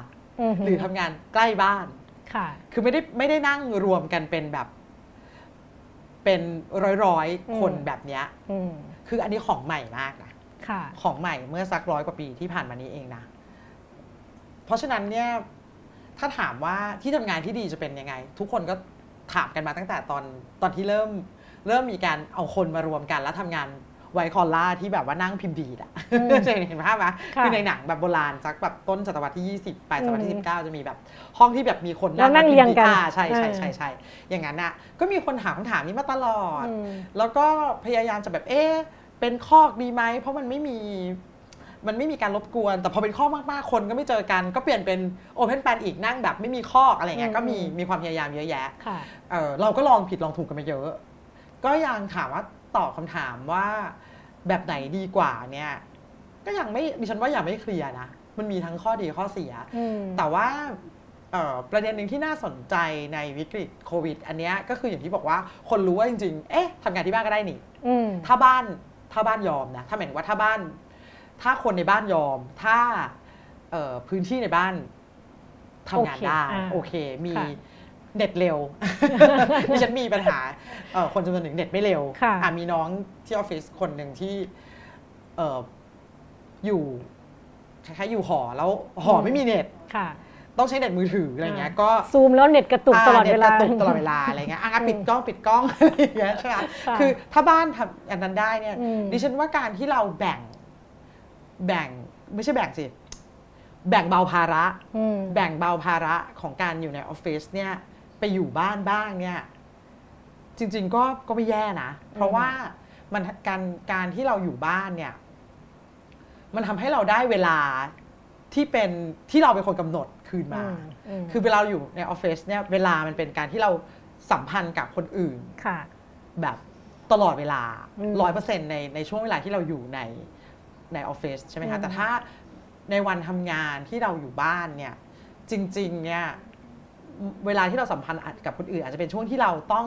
ต้องประชุมเฉยๆเวลาช่วงอื่นเนี่ยเราเป็นเวลาของเราเราเขาเรียกว่ามัน subjective มากเวลามัน subjective มากฉันฉันประชุมเสร็จแล้วตอนนี้แบบสิบเอ็ดโมงแต่จะกินข้าวแล้วอะ ก็กินได้ ฉันจะเดินไปใช้หม้อทอดไรน้ำมันเพื่อทอดใช่ไหมจะทอดจะทอดหมูยอแล้วอะไรเงี้ยประชุมเสร็จสิบเอ็ดโมงจะทอดหมูยอแล้วแต่ถ้าอยู่ออฟฟิศมันทำไม่ได้นะ ต้องลงไปกินข้าวตอนเที่ยงพร้อม ๆ กับ มันมีกฎเกณฑ์ของเวลาใช่ ซึ่งดิฉันว่ามันจะทำให้เราเครียดน้อยลงคนจะเครียดน้อยลง เพราะว่าวันนี้อาจจะอยากกับข้าวอลังการมากแบบอยากจะแบบหรืออยากจะสั่งอาหารมากินตอนบ่ายสามโมงอะไรอย่างเงี้ย คือมันมันจะ มันจะหลวมขึ้นแล้วกันกฎเกณฑ์มันจะหลวมขึ้นแล้วมันน่าจะเครียดน้อยลง ในความเห็นดิฉันนะมันน่าจะเครียดน้อยลงเท่าที่คุยกับหลาย ๆ คนเนี่ยอย่างน้องๆบางคนจะบอกว่าก็ดีอยู่บ้านมีแบบ มีคนที่บ้านทำกับข้าวให้กินบางคนที่อยู่กับครอบครัว มีแบบคุณป้าทำกับข้าวให้กิน เนี่ยนั่งแล้วแบบกินทั้งวันเลย ก็ดีนะ แต่อาจจะไม่ค่อยมีสมาธิหน่อย แต่ไม่เป็นไรก็ตอนกลางวันก็ entertain ป้าไปแล้วตอนกลางคืนค่อยทำงานอะไรเงี้ยมันคือเวลามันแบบมันจัดการได้ด้วยตัวเองเยอะขึ้น ซึ่งที่ฉันเชื่อว่า อันนี้ก็ดูเป็นเป็นจังหวะที่ที่น่าสนใจและการถามว่าดีที่สุดหรือเปล่า อาจจะไม่ดีที่สุดแต่ว่าเป็นเป็นประเด็นที่ทำให้เราเห็นว่า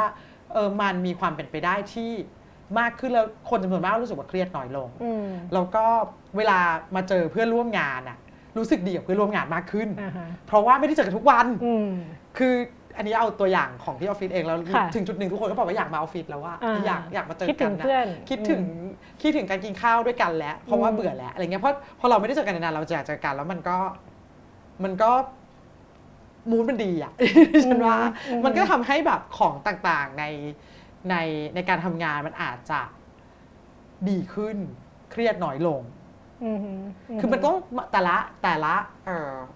อาชีพหรือแต่ละแต่ละบริษัทรูปแบบการทำงานมันก็คงไม่เหมือนกัน มันคงต้องหาสมดุลของตัวเองล่ะค่ะ แต่ว่าอันนี้มันเปิดโอกาสดิฉันว่ามันเปิดโอกาสให้ให้เราเห็นว่ามันมีทางเลือกเราไม่ต้องไปอยู่กับกฎเกณฑ์ที่เป็นแท่งสี่เหลี่ยมใช่ใช่อย่างอย่างคุณอีฟทำงานคุณอีฟทำงานอาจจะแบบ ยืดหยุ่นกว่านั้นอะเพราะว่าต้องออกไปสัมภาษณ์ต้องอะไรไปไหนมาไหน แต่ต้องคิดภาพคนที่เขานั่งทำงานออฟฟิศเก้าโมงเช้าถึงห้าโมงหกโมงทุ่มหนึ่งทุกวันอย่างเงี้ยค่ะมันก็เหนื่อยกันนะตอกบัตรหน้าคอมใช่ใช่มันก็เหนื่อยเหมือนกันนะ มันก็มันก็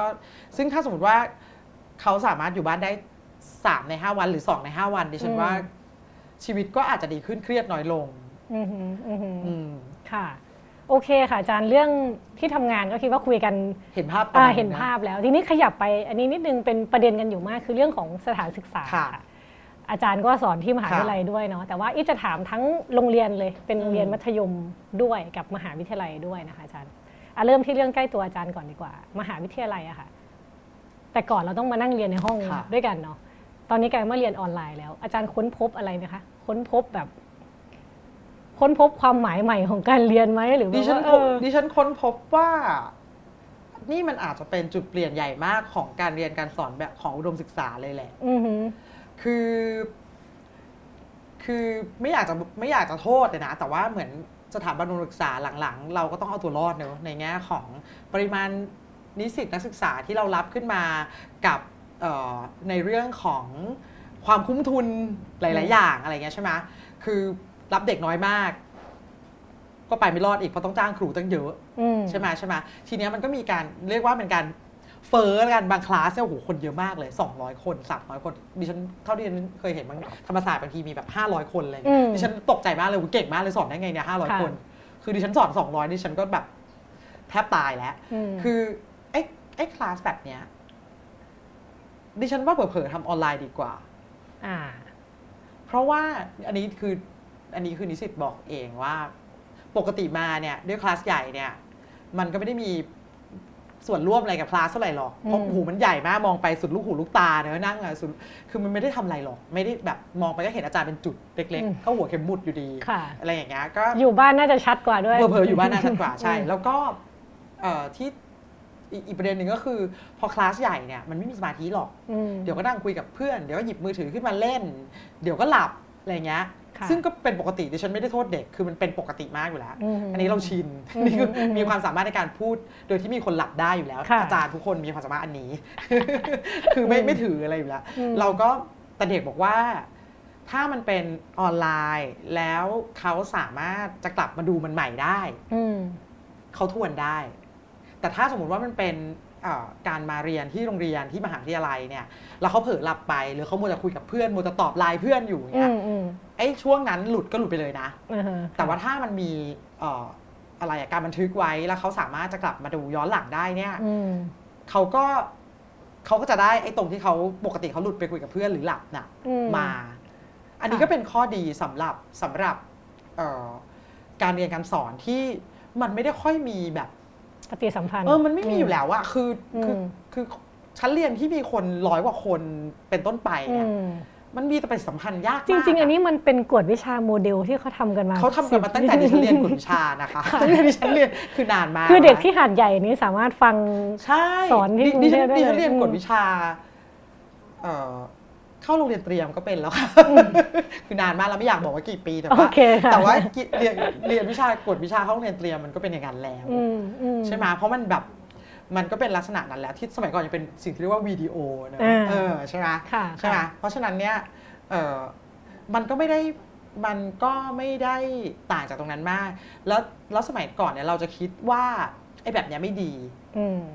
ครูไม่อยู่จะไปดีอะไรอืใช่ไหมใช่ไหมแต่ว่าเอ่อ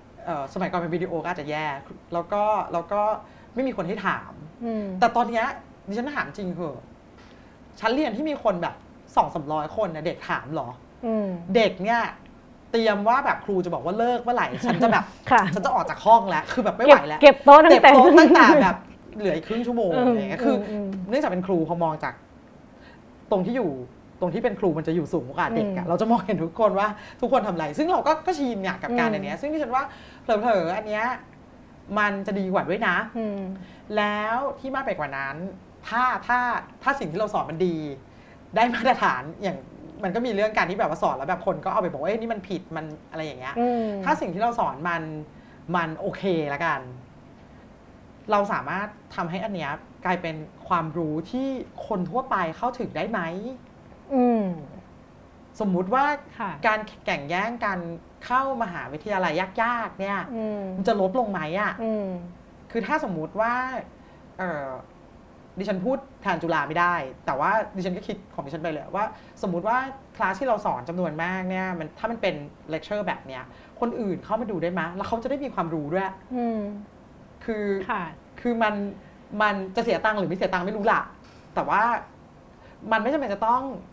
สอบเข้ามหาวิทยาลัยอะไรนะ T CAS หนึ่งสองสามสี่ห้าอะไรอย่างเงี้ยเรากว่าจะเข้ามาเรียนอันเนี้ยได้ ถ้ามันดีหมายถึงว่าถ้าคลาสมันดีนะ อันเนี้ยมันมันน่าจะเป็นการกระจายโอกาสของการศึกษาหรือเปล่า แต่ว่ามันก็จะมีมันก็มีคำถามสำคัญนะคะ ว่าถ้าอย่างนั้นเนี่ยสถานศึกษายังจำเป็นอยู่หรือเปล่าจำเป็นค่ะ อ่าอันนี้จำเป็น คือ ในที่สุดเนี่ยสถานศึกษา นอกจากการหาความรู้สมมติดิฉันพูดในเคสที่ว่าคนที่อยากหาความรู้เฉยๆแต่อาจจะไม่มีโอกาสเข้ามหาวิทยาลัย อาจจะแบบด้วยเรื่องเศรษฐกิจ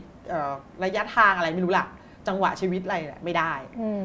อันนั้นเรื่องหนึ่งเนอะแต่ถามว่าถ้ามีโอกาสเข้ามหาวิทยาลัยเนี่ยดีไหมคือดิฉันว่ามันเป็นแบบฝึกหัดทางสังคมอะในการที่ถ้าคิดภาพว่าเราอยู่โรงเรียนมัธยม เรามีครูประจำชั้นนะโรงเรียนมัธยมห้องหนึ่งก็สักแบบไม่น่าจะเกินห้าสิบคนเนาะที่ที่ฉันเคยอยู่มาเยอะสุดก็ห้าสิบคนซึ่งนั่นก็เยอะมากแล้วก็มีครูประจำชั้นแล้วก็ครูเนี่ยหนึ่งต่อห้าสิบเขาก็ดูแลเราในระดับหนึ่งนะแล้วเราก็ทำตามคือเขาเรียกว่าอะไรอะกฎระเบียบอะไรมันชัดเจนมาในโรงเรียนแต่พอเข้ามหาวิทยาลัยเนี่ยจริงเขาปล่อยเราประมาณนึงไม่มีใครมาสนใจ คุณจะไปเรียนหรือเปล่าไม่รู้คุณเอ่ออะไรนะ คุณจะลงวิชาไหนไม่มีใครมาตามดูให้อะแล้วก็ไม่ได้มีแบบเพื่อนที่เราบังคับให้เขานั่งติดกันในห้องอะที่เขาต้องคุยกันอะเขาก็ต้องแบบมีวิธีในการที่จะต้องคุยกับคนอื่น ปฏิสัมพันธ์กับคนอื่น เอาตัวรอดในการเรียนมหาวิทยาลัย มันเหมือนเป็นดิฉันรู้สึกมันเป็นแบบจำลองของสังคมที่อีกก้าวหนึ่งอะคุณจะไปของจริงแล้ว มีครูดูอยู่นะแต่ห่างๆเราก็ไม่ได้เจอ เราก็ไม่ได้เจอเด็กซ้ำๆตลอดเวลาอะไรเงี้ยเราอาจจะเจอเขาห่างนิดนึง ถึงแม้ว่าจะมีอาจารย์ที่สามารถจะเป็นอาจารย์ที่ปรึกษาให้ได้เงี้ยแต่เราก็ไม่ได้แบบเจอหน้าเขาทุกวันเหมือนเราอยู่มัธยมนี่เนาะอะไรเงี้ยคือไอ้เรื่องของการมีปฏิสัมพันธ์กับคนการหัดใช้ชีวิตเนี่ยดิฉันเชื่อว่ามหาวิทยาลัยยังเป็นที่ที่ดีนะ ค่ะ คือบางทีเวลาเด็กมันมีชอบมีเด็กมาบ่นว่าเบื่อเบื่อ เบื่อเบื่อไม่อยากเรียน ดิฉันก็บอกว่าเออเพื่อนก็สนุกดีเนี่ยก็เลยเรียนไปเถอะคืออะไรอย่างเงี้ยก็เป็นคำแนะนำที่ดีค่ะคือคือแล้วไม่ถ้าถามว่าแล้วอยากเรียนอะไรล่ะอยากเรียนอย่างอื่นอยากเรียนอะไรล่ะถ้าไม่อยากเรียนเนี้ยก็คิดไม่ออกถ้าคิดไม่ออกก็เรียนไปเถอะเรียนเนี้ยเนี้ยก็ก็อยู่กับเพื่อนก็ยังดีกว่าออกไปอยู่บ้านคนเดียวเบื่อเบาคุณคือยังไงคุณก็เบื่ออยู่ดี คุณไปเรียนอันนี้คุณก็เบื่อคุณไปเรียนอันนั้นคุณก็เบื่อ อันนี้เพื่อนคุณดีไม่ได้ถ้าเพื่อนคุณดีคุณก็ยังอยู่ที่นี่อยู่ก็โอเคนะ อะไรอย่างเงี้ยมันก็ยังเป็น โอกาสในการที่เราจะมีสังคมอะฝึกฝึกที่เราใช้เข้าสังคมได้ แล้วจริงๆเนี่ยยังมีการเรียนการสอนจำนวนมากเลยค่ะ ที่อย่างไรก็ตามต้องมีมหาวิทยาลัย ต้องมาเจอกันที่มหาวิทยาลัยอย่างของที่ดิฉันสอนจำนวนมาก ก็ยังจำเป็นจะต้องเจอหน้ากันสอนออกแบบคือแบ่งครึ่งครึ่งว่าอันนึงออนไลน์ได้ วิชาหนึ่งต้องเห็นเจอหน้าใช่ยังมันมีของจำนวนมากที่ต้องเจอหน้ากันของที่เป็นปฏิบัติการทั้งหมดอะเออดิฉันมีเพื่อนที่เป็นอาจารย์หมออยู่ที่ คณะแพทย์อย่างเงี้ยเขาสอนผ่าตัดสมองอย่างเงี้ยมันจะสอนออนไลน์ยังไง คือมันอาจจะยังยากต่อไปต่อไปอาจจะทำได้แต่ณตอนนี้ยังทำไม่ได้อยู่ ต่อไปอาจจะมีแบบแบบซอฟต์แวร์ที่เป็นแบบเหมือนเกมที่เราผ่าตัดได้ไม่รู้อันนี้ดีผ่าตัดทางไกลอะไรอย่างนั้นคือคือในที่สุดอาจจะทำได้แต่ว่า ณตอนนี้ไอ้อันที่ไอ้อันที่มาเจอหน้ากันยังเป็นอันที่ง่ายที่สุดและถูกที่สุดอยู่ดีในในหลาย ๆ ในหลาย ๆ เรื่องนะคะ ซึ่งซึ่ง แน่นอนว่ามหาวิทยาลัยยังยังจำเป็นจะต้องมีอยู่ไหม มีค่ะ แต่ว่าบทบาท และวิธีการน่าจะต้องเปลี่ยน อาจารย์เองก็อาจจะต้องเปลี่ยน คืออย่างที่ในช่วง3าเดือนที่ผ่านมาเนี่ยเพื่อนๆ พี่ๆ น้องๆ คณาจารย์ไม่ใช่แค่ในจุฬาหลายๆ มหาลัยก็จะบ่นว่าแบบ นี่เรากลายเป็นยูทูบเบอร์ไปแล้วเหรอ เราต้องแบบเราต้องมีไฟเหรอ เราต้องมีไฟเพื่อแบบ เดี๋ยวเราต้องอัพหน้านิดนึงไม่งั้นหน้าเราจะเยินมากเวลาเราอยู่ในในในจอซูมกับเด็ก หรือว่าเราต้องมีไมโครโฟนดิฉันต้องซื้ออุปกรณ์เหล่านี้อย่างเงี้ยคือคือมันต้องมีทักษะบางอันที่เราจำเป็นจะต้องปรับอย่าง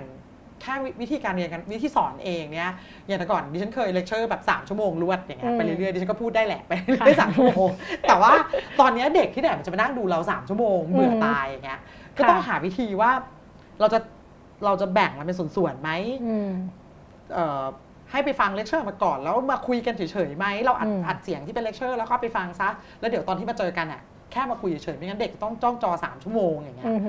โดยที่แบบลุกไปกินน้ำก็ไม่ได้อย่างเงี้ยก็ก็ต้องปรับกันเยอะเหมือนกันในในในมหาวิทยาลัยฉันเชื่อว่ากำลังอยู่ในสภาวะของการการเขย่าอะค่ะการเขย่าว่าเราจะเอาอยัางไง ในคณะสถาปัตย์เองก็ก็คุยกัน เพราะว่าเรามีวิชาปฏิบัติการเยอะค่ะ เอาไงดีอย่างเงี้ยคือคือจะให้กันบ้านแล้วให้เด็กไปฝึกเขียนแบบที่บ้านอย่างเงี้ยมันยากมากเลยนะอืค่ะ เพราะว่าก็ต้องมาเขียนให้เห็นไหมแล้วก็แบบอุ้ยอันนี้ใช้ไม่ได้ ต้องแก้อย่างนี้อะไรอย่างเงี้ยมันก็ต้องแบบตอนนั้นเลยอย่างเงี้ยต้องเห็นต้องแล้วจริงๆการเรียนการสอนจำนวนมากจำเป็นจะต้องมีสิ่งที่เรียกว่าเพียหมายถึงว่ามีเพื่อนคุณจะเปรียบเทียบ คุณจะ พัฒนาตัวเองได้จากการศึกษาคนที่อยู่รอบๆคุณ คือโดยเฉพาะงานจำนวนมากอย่างเงี้ยเพราะฉะนั้นมหาวิทยาลัยก็ยังจำเป็นต้องมีค่ะ ค่ะ ค่ะ โอเคค่ะอาจารย์ แล้วทีนี้อิฟขยับไปที่โรงเรียนมัธยมหน่อยแล้วกันชวนคุยในแง่ของการออกแบบแล้วกันนะคะอาจารย์ว่า เออ ไอโรงเรียน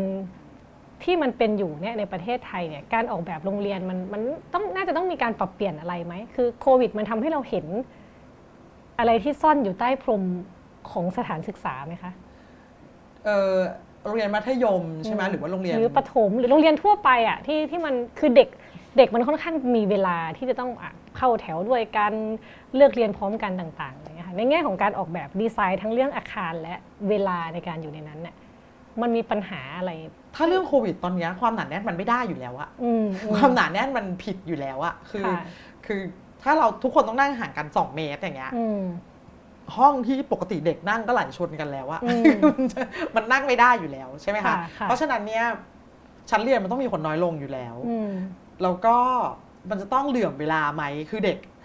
เด็กอาจจะต้อง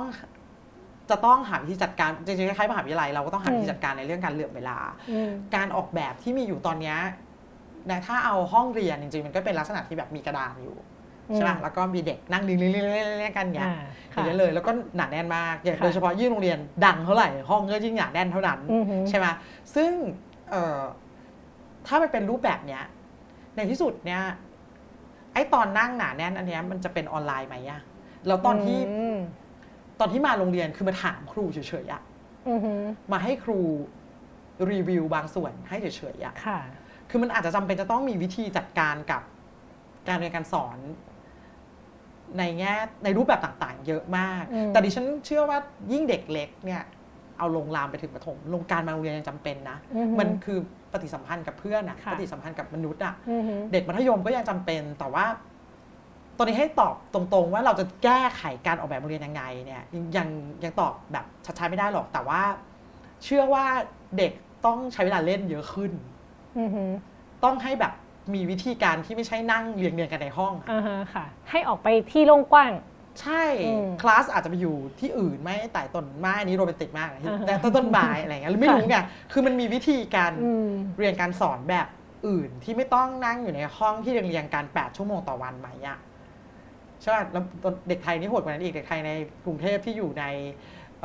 สภาวะของการแข่งขันเนี่ยจะต้องต่อมาด้วยโรงเรียนกวดวิชาอีกสี่ชั่วโมงต่อวันอะไรอย่างเงี้ยคือ ไม่ไหวแล้วอะอันนี้อันนี้มันคือจริง ๆ ถามว่าคุณอีบอกว่ามันเป็นปัญหาที่อยู่ใต้พรมไหมเป็นปัญหาที่อยู่ใต้พรม เพราะว่าเด็กเหล่านี้ใช้เวลาในการแบบเรียนหนังสือแบบที่แบบที่แบบที่นั่งจ้องหน้าห้องเนี่ยวันหนึ่งหลายชั่วโมงมากเลยนะ ค่ะ ซึ่งจริง ๆ มันโอเค เหรอ เหรอเออดิฉันก็ถามนะว่ามันโอเคเหรอ เพราะว่าเราอันนี้พูดเลยไปแล้วกัน เรา บอกว่าเด็กไทยเนี่ยไม่ถามคำถามไม่คิดไม่อะไรซึ่งจริง ๆ ไม่จริงเด็กก็ถามคำถามและคิด แต่ว่าเราไม่อยาก ไม่อยากให้เขาถามในรือบางเรื่องทีนี้เนี่ยเด็กแต่เด็กจำนวนหนึ่งก็ไม่ถามจริง ๆ เด็กที่โตมากับระบบแบบที่นั่งเราก็กวดวิชาไปเรื่อยๆเนี่ยไม่ถามคำถามจริง ๆ ก็มี เพราะว่าคิดว่าจะ โซลโจทย์ยังไงละกัน จะแก้โจทย์ยังไง เพื่อให้ตอบช้อยกขอคอได้ซึ่งซึ่งดิฉันว่าอันเนี้ยเราเราระบบแบบเนี้ยที่นั่งเราให้เด็กจ้องจอจ้องหน้าชั้นเรียนไปเรื่อยๆ หรือไปพอไปเป็นกฎวิชาก็จ้องจอเหมือนกันเนาะเอออันเนี้ยมันทำลายศักยภาพจำนวนมากของเด็กนะซึ่งซึ่งถามว่าในแง่ของสถาปัตยกรรมต้องเปลี่ยนไหมเนี่ย คือ ก่อนที่จะเปลี่ยนสถาปัตยกรรมต้องเปลี่ยนระบบก่อน ระบบก่อนว่าถ้าเรายังมี TCAS 1 2 3 4 อยู่เนี่ยไอ้อันนี้คงเลิกยากแต่ว่าถ้าย้อนกลับไปเรื่องที่เราคุยกันเรื่องมหาวิทยาลัยเนี่ยมหาวิทยาลัยจะเปลี่ยนไหมเนี่ยเอาไอ้มหาวิทยาลัยเปลี่ยนเนี่ยมันอาจจะกระทบมาถึง TCAS เปลี่ยนแล้วก็แล้วก็การเรียนการสอนในมัธยมจะเปลี่ยนก็ได้ค่ะซึ่งเป็นโดมิโนไปเรื่อยๆดิฉันว่ามันจะเป็นโดมิโนเพราะว่าจริง ๆ เนี่ยอันนี้เป็น ข้อสังเกตของดิฉันเองไม่ได้มีการวิจัยอะไรทั้งสิ้นแหละ ดิฉันรู้สึกว่าตั้งแต่ระบบการสอบเข้ามหาวิทยาลัยเนี่ยมันเปลี่ยนไปโดยการที่จะต้องแบบเอาเกรด ตั้งแต่ตอนเรียนมัธยมมาแล้วก็มีการสอบหลาย ๆ รอบมีอะไรดิฉันไม่ค่อยรู้หรอกมันยากไป มันเปลี่ยนบ่อยมากจนเราไม่รู้รู้สึกว่าเด็กเครียดขึ้นมากคือสมัยก่อนมันเป็นแบบวันช็อตอะ สอบทีเดียวแล้วก็รู้เรื่องรู้คืออาจจะทั้งปีทั้งเรียนมัธยมมาสองสมปี ไม่ได้ทำกันบ้านอะไรเลยแต่ปรากฏว่ามาช็อตสุดท้ายแบบเก่งอ่านหนังสือปุ๊บเดียวแล้วก็สอบเข้าได้เลยก็มี แต่ว่ามันมันมันจบมันจบในตัวไงแต่อันนี้มันเหมือนลากยาวตั้งแต่แบบ มัธยมต้นหรือแบบไม่แน่ใจแต่ว่าแบบลากยาวมานานมากในการเตรียมตัว ที่จะสอบเข้ามหาวิทยาลัยเห็นพ่อแม่ทุกคนชอบมีคนมาถาม ซึ่งคิดเขาคิดว่าดิฉันจะรู้ในฉันก็ไม่รู้หรอกว่ามันต้องเตรียมตัวยังไงต้องสอบอะไรก่อน ต้องอะไรหลังอะไรอย่างเงี้ยคือคะแนนเป็นเท่าไหร่อะไรเงี้ยไม่รู้หรอกมันมันซับมันซับซ้อนมากขนาดที่ว่า เด็กต้องเตรียมตัวก่อนนานๆอะก็มันก็เครียดอะซึ่งซึ่งถ้ามาระบบมหาวิทยาลัยเปลี่ยนอันเนี้ยมันน่าจะเปลี่ยนลามจนไปถึงระดับ ปฐมอะไรว่าไปแต่ระบบมหาวิทยาลัยจะเปลี่ยนเนี่ยจริง ๆ ก็ต้องมี pressure มาจากภาคธุรกิจนะคะ อืมยังไงคะอาจารย์ เราไม่อยากได้คนจบปริญญา สมมติสมมติ อ่า โอเค มันจะมีโอกาสเป็นไปในทิศทางอ้าวอย่างสมมติในสายเทคโนโลยีจำนวนมากเขาก็เขาก็มามาแนวนี้กันแล้วนะว่าเขาไม่ต้องการเขาไม่แคร์อะเขาจบก็ดี แต่เขาไม่แคร์ค่ะ ค่ะ ว่าคุณจบอะไรมาถ้าคุณ คุณสามารถจะทำสิ่งเหล่านี้ได้อะไรเงี้ย คือดิฉันว่าเราอาจจะให้ค่ากับ กับความรู้น้อยกว่าปริญญาอ่าค่ะ ค่ะ คมมากเลยค่ะอาจารย์ ตอนนี้เห็นทีมงานหนูก็มีคำถามเยอะ เยอะพอสมควรนะคะอาจารย์กลัวจังเดี๋ยวเข้าช่วงอ่าอิฟขอถามคำถามสุดท้ายก่อนเข้าช่วงคำถามแล้วกัน ยังไม่ได้พูดถึงเรื่องพื้นที่สาธารณะอาจารย์ ประเด็นเยอะมากค่ะ แล้วก็เอางี้ดีกว่า อยากชวนอาจารย์คุยคำถามเดียวเลย เรื่องพื้นที่สาธารณะค่ะว่าในอนาคตพื้นที่สาธารณะจะเป็นยังไงนะคะ แล้วเราจะโยงประชาธิปไตยหรืออะไรเข้ากับพื้นที่สาธารณะยังไงนะคะ เพราะว่ามันก็มีคำพูดว่าไอ้พื้นที่สาธารณะเนี่ยมันเป็นตัวแสดงให้เห็นถึงเสรีภาพของคนในสังคมนั้นๆ ที่สามารถที่จะอยู่ที่ไหนก็ได้อะไรก็ได้อย่างเงี้ยค่ะ อยากชวนอาจารย์พูดถึงนี้ว่าในอนาคตพื้นที่สาธารณะในในไทยในกรุงเทพก็ได้อะจะเป็นยังไง พื้นที่สาธารณะของคุณอีฟนี่เป็นพื้นที่สาธารณะที่ในรูปแบบไหนที่ที่ฉันถามนี่ก็คือว่าห้างเป็นพื้นที่สาธารณะ แต่เป็นเอกชนเป็นผู้ถือครองถนนเป็นพื้นที่สาธารณะ แต่เป็นรัฐเป็นผู้ถือครอง อันนี้ที่หมายถึงนี่คือ ก็ถ้าสิ่งที่คนพูดกันเยอะคืออยากจะให้มีพื้นที่สาธารณะที่ไม่ใช่ห้างสรรพสินค้า เพราะว่าตอนนี้กลายเป็นว่าคนไปรวมกันที่ห้างสรรพสินค้านะคะอาจารย์เออเราจะทำยังไงที่มีพื้นที่สาธารณะอื่น ๆ สวน ไม่รู้สิ ถนนที่มีร้านอาหารเรียงเต็มอะไรแบบเนี้ยทำยังไงเราจะมีใช่ไหมคะหรืออาจารย์มองว่ามันมันจะมันจะมันจะเป็นยังไงในอนาคต คือมันก็มีเขาเรียกว่าอะไรอะ มันก็มีความต้องการนะ คือเสียงเรียกร้องอันนี้โดยเฉพาะในเมืองในเมืองกรุงเทพที่แบบคุณภาพชีวิตมันก็โหดประมาณหนึ่งคนเมื่อวันก่อนที่อาจารย์นิรมนพูดในท้องบอกว่าแบบคนกรุงเทพเนี่ยถ้าจะเดินทางไปหาสวนสาธารณะเนี่ยโดยเฉลี่ยต้องเดินทางอย่างน้อย 4.5 กิโลคือต้องนั่งรถไปอะต้องนั่งรถไปขี่จักรยานต้องนั่งรถไปขี่จักรยานซับซ้อนไหมคือ เพราะฉะนั้นเนี่ยจริงๆโดยพื้นฐานอะเรามีเราคงมีน้อยไปจริง ๆ แหละสำหรับ ประชาชน แล้วก็อย่างที่บอกว่าอย่างที่บอกว่าพื้นที่สาธารณะแบบนี้มันเป็นพื้นที่สาธารณะแบบที่เข้าไปแล้วไม่ต้องเสียตังค์เนาะมันจะทำให้คนที่มีรายได้น้อยเนี่ยสามารถจะมีที่ทางที่เขาพักผ่อนหย่อนใจได้โดยที่ไม่ต้องเข้าไปในร้าน MK อะใช่ไหมใช่ไหมเขาสามารถจะซึ่งถามว่าทำได้ไหมดิฉันว่าทำได้คือคือเพียงแต่ว่าเราอะยังไม่ได้เห็นว่ามันเป็นปัญหาอันเนี้ยแบบจริง ๆอะ เอออย่างอันหนึงเลยที่ฉันเห็นว่ามันทำได้แน่ๆเลยอย่างอย่างวัดอย่างเงี้ยมันเป็นมันควรจะเป็นพ็อกเก็ตพาร์คของทุกชุมชนหรือเปล่าหรือเปล่าโดยเฉพาะในกรุงเทพคือเรามีวัดเยอะมากอะเราก็ตอนนี้วัดก็กลายเป็นที่จอดรถเราก็เทคอนกรีตแล้วก็วัดก็เก็บค่าเช่าให้ให้คนเป็นที่จอดรถถ้าเราบอกว่า เอ้ย ทุกวัดมันต้องเป็นพื้นที่มันต้องมีพื้นที่สีเขียวสักนิดนึงเนาะให้คนที่อยู่รอบๆเข้าไปได้เพราะวัดนี่มันก็เป็นพื้นที่ ที่พื้นที่เปิดอยู่แล้ว ที่ปกติคนเข้าไปได้ใช่ไหมคะแต่ถ้าเราสามารถจะจัดการตรงเนี้ยได้เนี่ยแล้ววัดเป็นแบบของเขาเรียกว่าอะไรอะคนเคารพเนี่ยศักดิ์สิทธิ์นิดนึง มันจะไม่เป็นของทิ้งร้างที่น่ากลัว คือโดยปกติเนี่ยเวลาคนพูดถึงพื้นที่สีเขียวอะคนจะบอกว่าอะแล้วใครดูแลเอาตังค์ที่ไหนมาดูวัดมีตังค์นะดิฉันว่าวัดรวย วัดเป็นสถานที่ที่คนคนไทยใจบุญไงคะคนไทยอะ ทำบุญกับวัดเยอะกว่าโรงพยาบาลด้วยมั้งเพราะฉะนั้นเนี่ยจริงๆวัดเนี่ยมีศักยภาพสูงมาก ในการที่จะเป็นพื้นที่สาธารณะ ที่เป็นพื้นที่สีเขียวให้กับให้กับชุมชน มันอาจจะไม่ต้องถึงขั้นขี่จักรยานได้ แต่แหมแค่มีสวนเล็กๆ มีต้นไม้ร่มเย็น ให้เด็กไปวิ่งเล่นได้นิดหน่อย แบบไม่อันตรายเนี่ยดิฉันว่าก็ก็แบบ เขาเรียกอะไร big step forward แล้วคือนี่เรื่องวัดนี่คิดมาตลอดว่าแบบทำไมมันไม่มีการทำให้มันเป็นรูปธรรมทำไมเราถึงมีแต่ที่จอดรถในวัดค่ะ โอเคค่ะอาจารย์เดี๋ยวหันหน้าเข้าหาธรรมะนะคะเมื่อพูดโอเคเราเข้าช่วงคำถามเลยดีกว่า มันน่าจะมีเยอะพอสมควร อาจจะรบกวนอาจารย์ตอบแบบกระชับกระชับนิดนึงนะคะเดี๋ยวยิบอ่านคำถามให้ฟังค่ะ อาคารหรือสถาปัตยกรรมไหนของไทย ที่อาจารย์เห็นแล้วรู้สึกว่าไม่เข้าท่าที่สุด ไม่เข้าท่าก็คือ เรือที่ยังไม่ถึงท่า อาจารย์ไม่รับมุกเลย ยากจังเข้าใจเข้าใจเข้าใจแต่พยายามคิดอยู่ไงว่ามันยากรับมุกแต่ว่ามันยากมันยากคือแบบ ไม่เข้าท่าที่สุดหรอ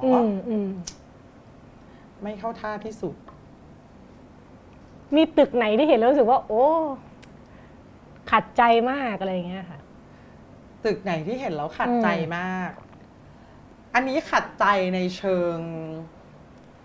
อะไรก็ได้ การออกแบบในเชิงวิธีคิดละกันนี่พูดไปแล้วจะแบบตายไหมเนี่ยอาจารย์อาจจะอธิบายแล้วก็ไม่พูดชื่อก็ได้ พูดชื่อค่ะพูดชื่อมันต้องพูดชื่อ เพราะมันสำคัญ โอเค เออดิฉันไม่เห็นด้วยอาคารรัฐสภาอ่าฮะ สัปปายะสถานคือดิฉันรู้สึกว่าการใช้รูปแบบสถาปัตยกรรมที่มันอิงกับพุทธศาสนาเนี่ยมันมันมันไม่รวมคนทุกคนในประเทศอะคือขัดใจเพราะว่าเพราะว่า เอ๊ะเดี๋ยวอันนี้มันเป็นรัฐรัฐสภานะคือจริง ๆ ประเทศไทยถึงแม้ว่าจะมีคนนับถือศาสนาพุทธเยอะก็ตาม แต่มันก็มีคนนับถือศาสนาอื่นนี่แล้วเขาไม่ได้เป็นคนในประเทศไทยหรอ ค่ะเขาเสียภาษีนะเขาเลือกตั้งนะทำไมเราถึงเลือกรูปแบบสถาปัตยกรรมที่อิงกับอาคารที่เป็นศาสนาเนี่ยมาเป็นตัวแทนของคนทั้งประเทศ อันนี้คืออันนี้เป็นความขัดใจของดิฉันซึ่งอันนี้ผู้ออกแบบอาจจะคิดคนละแบบ แต่ไม่เป็นไร คือเราถ้าคำนี้เมื่อคำถามถามมาดิฉันตอบไปว่าดิฉันขัดใจอันนี้ ดิฉันว่าแบบ ดิฉันรู้สึกว่า คือมันมันมีคนจำนวนมากที่เขาก็อาจจะไม่ได้รู้สึกสะดวกใจกับของที่หน้าตาเหมือนวัดอะค่ะ ค่ะ โอเคค่ะอาจารย์ คมมากเลยอาคำถามถัดไปนะคะ อาคารบ้านเรือนร่วมสมัยในสังคมไทยเนี่ยในช่วง 10 ปีที่ผ่านมา มีแห่งไหนที่อาจารย์ชื่นชมว่า มีมิติเชิงสังคม แล้วก็วัฒนธรรมที่น่าสนใจคะเพราะอะไร บ้านเรือนร่วมสมัย บ้านเรือนร่วมสมัยอาคารบ้านเรือนอาจจะหมายถึงรวมๆอะค่ะอาคารบ้านเรือนร่วมสมัยในสังคมไทยมีมีมิติมิติเชิงสังคมและวัฒนธรรมที่น่าสนใจเดี๋ยวนะขอคิดแป๊บหนึ่งยากจังเมื่อกี้ไม่เข้าท่า อันนี้เข้าท่าแล้ว จริง ๆ มีเยอะนะ แต่มันจะบอกว่าเป็นหนึ่งอันเล็ก ๆ มันหนึ่งอันชัดเจนเนี่ยจริง ๆ ฉันว่ายากไปนิดนึง คือในช่วงมากกว่านั้นอีก 20 ปีที่ผ่านมาเนี่ยวิธีการประกอบวิชาชีพสถาปัตยกรรม ออกแบบสถาปัตยกรรมในประเทศไทยมันเปลี่ยนเยอะมาก เพราะว่ามันมีสิ่งที่เรียกว่า SME เกิดขึ้น เพราะฉะนั้นเนี่ยสถาปนิกเนี่ยลงมาออกแบบของที่เป็นของเล็กเยอะมาก มีออฟฟิศเล็ก ๆจำนวนมากแล้วออฟฟิศเล็กจำนวนมากเหล่านี้ทำงานน่าสนใจหลายอันมาก คือมันมันอันไม่ได้มีแบบของที่แบบโอ๊ยเปี้ยงแบบเจ๋งมากอะไรเงี้ย แต่เห็นพัฒนาการที่แบบพยายามจะเอาเออประเด็นทางสังคมและวัฒนธรรมในพื้นที่ต่างๆเนี่ย มาใช้กับการออกแบบที่แบบลึกซึ้งแล้วก็เราก็ละเอียดอ่อนมากขึ้นมาก โดยเฉพาะสถาปนิกตามหัวเมืองค่ะอย่างแบบดิฉันเห็นงานในแบบ เชียงใหม่ขอนแก่นทางใต้จำนวนหนึ่งอย่างเงี้ยที่เป็นออฟฟิศที่อาจจะยังไม่ได้มีชื่อเสียงโด่งดังมากอย่างเงี้ยก็งานน่าสนใจนะ เราก็ดีใจเพราะว่าแสดงว่าเขาสามารถจะเเขาเรียกอะไรอะพยายามทำความเข้าใจบริบทที่ตัวเองอยู่อะแล้วก็เราก็ทำมันออกมาเป็นรูปแบบสถาปัตยกรรมที่เหมาะกับพื้นที่ของเขาได้ เห็นความพยายามเยอะมาก แล้วก็เราก็คิดว่าเป็นแนวโน้มที่ดีค่ะคำถามถัดไปเลยค่ะอ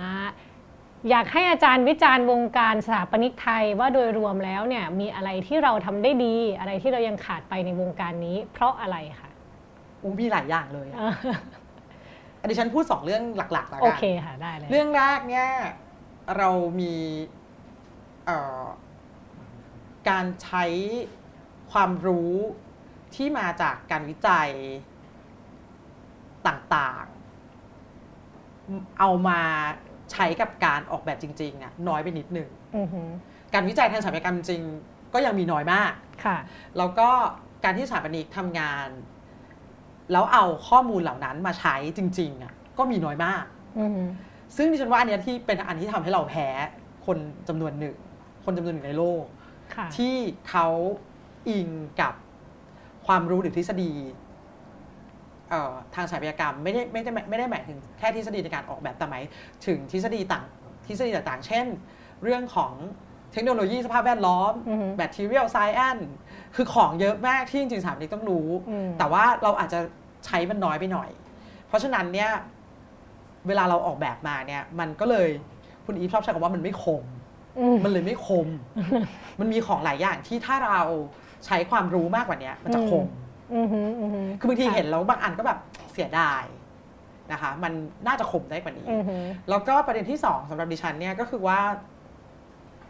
อันนี้ก็เป็น เป็นประเด็นที่แบบค่อนข้างเซนซิทีฟจะพูดเหมือนกันแต่ว่าจะพูดโอเคค่ะก็คือ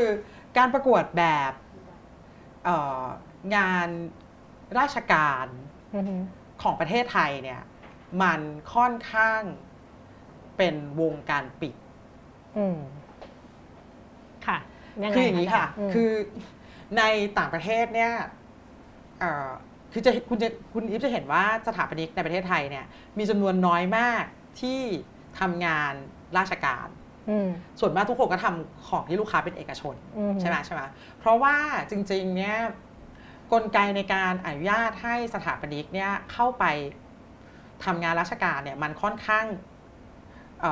เขาเรียกว่าอะไรอะวิจิตมากๆวิจิตมากๆ มีสถานีจำนวนน้อยมากเลย ที่สามารถจะมีโอกาสเข้าไปทำตรงนี้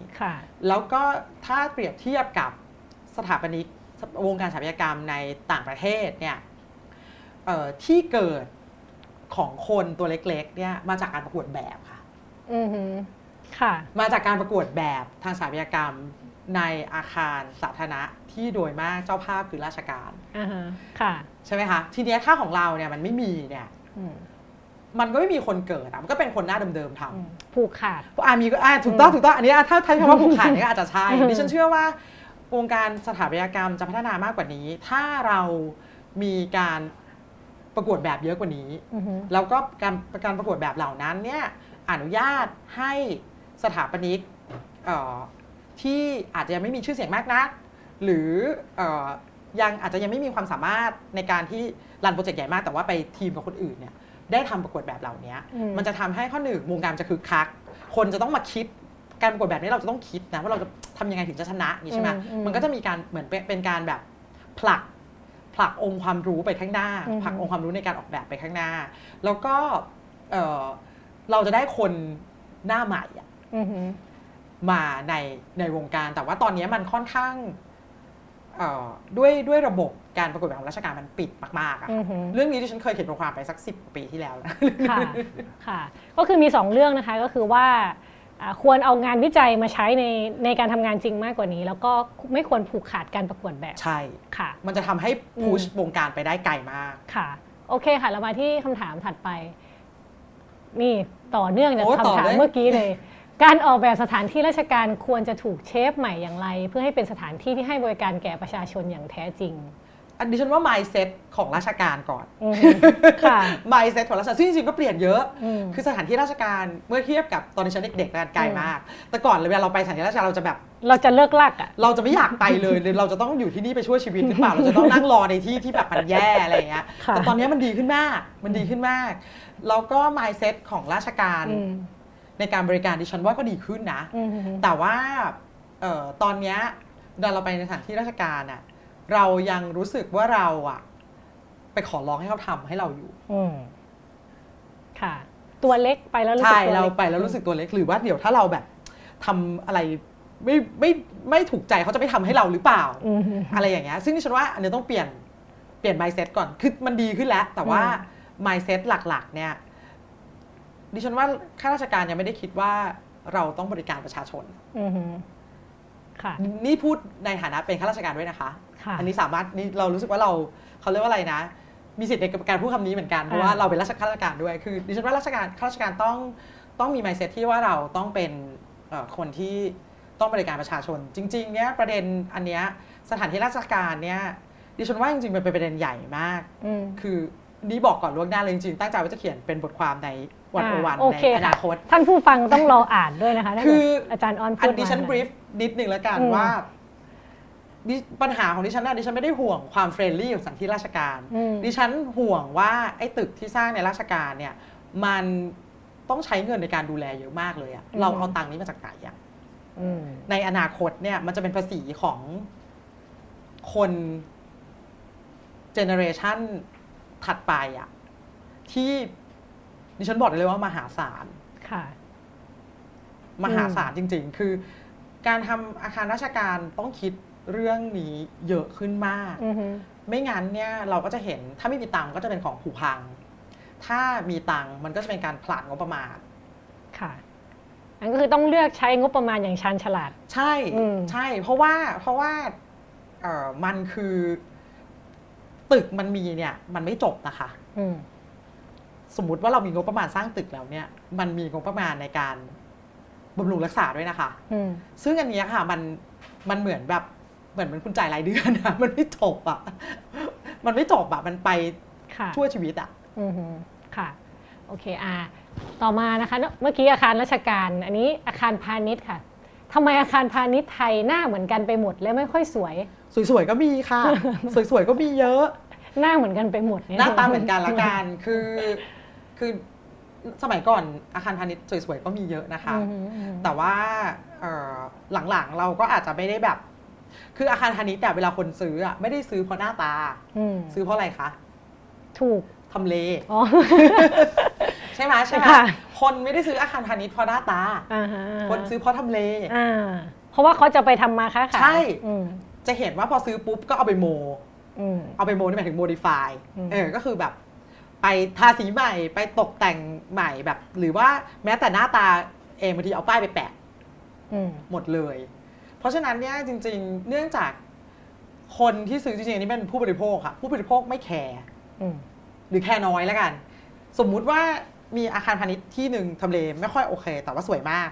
อีกอันหนึ่งทำเลดีมากเลย แต่หน้าตาแบบก็เนี่ยเหมือนกันไปหมดอย่างเงี้ยคุณอีฟว่าคนที่เขาซื้อเขาซื้ออะไรอะทำเลเขาซื้อทำเลเออค่ะ ใช่ไหมอะดิฉันว่ามันเป็นมันเป็น มันเป็นรูปมันเป็นเขาเรียกอะไร type ของอาคาร type เนี้ย คนซื้อทำเลค่ะ แทบจะมีแทบจะเรียกได้ว่ามีแบบมาตรฐานของอาคารพาณิชย์ ไป search ในอินเทอร์เน็ตก็มีค่ะคนก็เอาเนี้ยแหละไปสร้างอค่ะ อันนี้ไม่รู้จะสอดคล้องกันหรือเปล่านะคะฮวงจุ้ยมีจริงไหมในโลกของการออกแบบ มีจริงหมายถึงว่าลูกค้าเชื่อจริง ๆ มีจริงหมายถึงว่า ลูกค้าเชื่อจริงลูกค้าเชื่อจริงแล้วนักออกแบบ มองว่ามันมันมีบางอย่างที่เป็นประเด็นอย่างตะกี้ที่คุยกันเนาะเปิดประตูมาแล้วเจอคนนั่งทำงานห้องทำงานที่เปิดประตูมาแล้วเจอคนหันหลังให้อย่างเงี้ยคนสินแสมาดูก็บอกว่าอันเนี้ยห่วงจุ้ยไม่ดีแน่ๆแต่ว่าด้วยความที่เราไปนักออกแบบเราก็บอกว่ามันก็ไม่ดีอยู่แล้วล่ะเวลาใครมาเราก็บอกไม่เห็นมันจะดียังไงเนี่ย มันจะกังวลข้างหลังอ่าใช่เราก็จะนั่งเราก็จะแบบเอ๊ะจะมีใครเข้ามาหรือเปล่า ถามว่า บางเรื่องมีประเด็นจริง ๆ ค่ะ เหมือนบางเรื่องมันก็เป็นวิทยาศาสตร์ในระดับหนึ่งมันมันอธิบายได้ แต่บางเรื่องดิฉันก็ไปไม่ถึงค่ะ เช่นทำไมไม่รู้ว่าขั้นบันไดมันต้องเท่านี้ขั้นอย่างเงี้ยดิฉันไม่รู้จริง ๆ ตัวเลขของใช่ใช่ใช่หรือความสูงต้องเป็นเท่านี้ ความกว้างต้องเป็นเท่านี้บางบางในบางกรณีมันก็มันก็เกินความเข้าใจในเชิง วิทยาศาสตร์ของเราก็ก็ถามว่ามีจริงหรือเปล่า คือลูกค้าเชื่อจริง ก็ต้องทำจริงๆโอเคอย่างเงี้ยโอเคค่ะอาจารย์บางคน work from home แล้วรู้สึกว่าเส้นแบ่งระหว่างบ้านกับงานเนี่ยแยกไม่ออกปนเปกันไปหมดนะคะ พอจะมีการออกแบบบ้านที่ช่วยให้แบ่งสมดุลระหว่างบ้านและงานได้ดีขึ้นไหมโดยเฉพาะในกรณีที่ไม่มีห้องทำงานในบ้าน อันที่ง่ายที่สุดนะคะเฮดโฟนค่ะ นี่คือจากที่น้องๆคุยกัน สิ่งที่จะแบ่งสมดุลนี้ได้คือ headphone แล้วเป็น headphone ตัดเสียงตัดเสียงแล้วโลกโลกจะกลายเป็นของเรา ใช่ คือมันอาจจะถ้าเกิดที่เล็กไม่มีห้องทำงานส่วนตัว เบอร์แรกเลยคือ headphone ที่ใช้ตัดเสียงแบบ ambient noise ทั้งหมดโลกจะเป็นของเราขึ้นมาหนึ่งในในระดับหนึ่ง แต่ว่าสมมุติว่านั่งอยู่แล้วก็ยังมีคนมายั้วเยี้ยเก่งเกาะแกะอยู่อย่างเงี้ยก็ดิฉันว่าถ้าง่ายๆอันนี้แนะนำแบบแบบจริงๆ คนถามอาจจะบอกว่าไม่ต้องพูดก็ได้อย่างเงี้ยฉากกั้นอะไรเงี้ยเพราะมันมันไม่มีห้องส่วนตัวเราก็อาจจะเป็นจะต้องมีฉากกั้น ให้มันแบบเห็นว่าพื้นที่นี้เป็น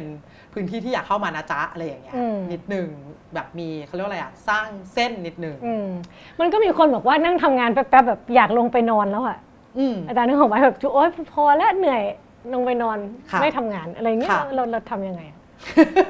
อันนี้ยากมากเลยยิบนี่เป็นตลอดเลยอันนี้อันนี้ยากมากเลย เพราะว่า เพราะว่าอันนี้เราก็เราก็อาจจะทำอะไรไม่ได้จริงๆนะคือคือณตอนเนี้ยมันที่ตะกี้คำถามบอกว่ามันเป็นเส้นแบ่งมันจะหายเออ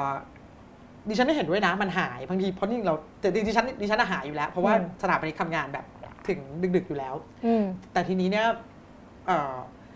เราคงต้องปรับ สมดุลเองอะค่ะอย่างที่บอกว่าแต่ละอาชีพมันมีวิธีการทำงานไม่เหมือนกัน คือ คือต้องต้องสร้างต้องสร้างเขาเรียกอะไรต้องต้องสร้างสร้างตารางเวลาของตัวเองขึ้นมา สร้างวิธีการของตัวเองขึ้นมา คือพื้นที่อาจจะช่วยได้ในระดับหนึ่งเท่านั้น แต่ว่าในที่สุดแล้วมันเป็นมันเป็นตัวเราอะเป็นเรื่องของใจว่าเราใจแข็งตัวเราที่แบบเราจะทนเห็นเตียงอันนี้ไปได้นานแค่ไหนอะไรอย่างเงี้ยค่ะโอเคค่ะ อยากให้อาจารย์เล่าตัวอย่างการจัดการ affordable affordable housing ในโลกที่น่าสนใจ และยกระดับคุณภาพชีวิตของคนได้จริงค่ะ มีเยอะมากมายในถ้าเกิดเอาแบบต้นๆในยุโรปทำมานานมากแล้ว คือในในความเป็นความพยายามของสถาปัตยกรรมสมัยใหม่เนี่ยคือความพยายามในการจะมีบ้านคนจนในเมือง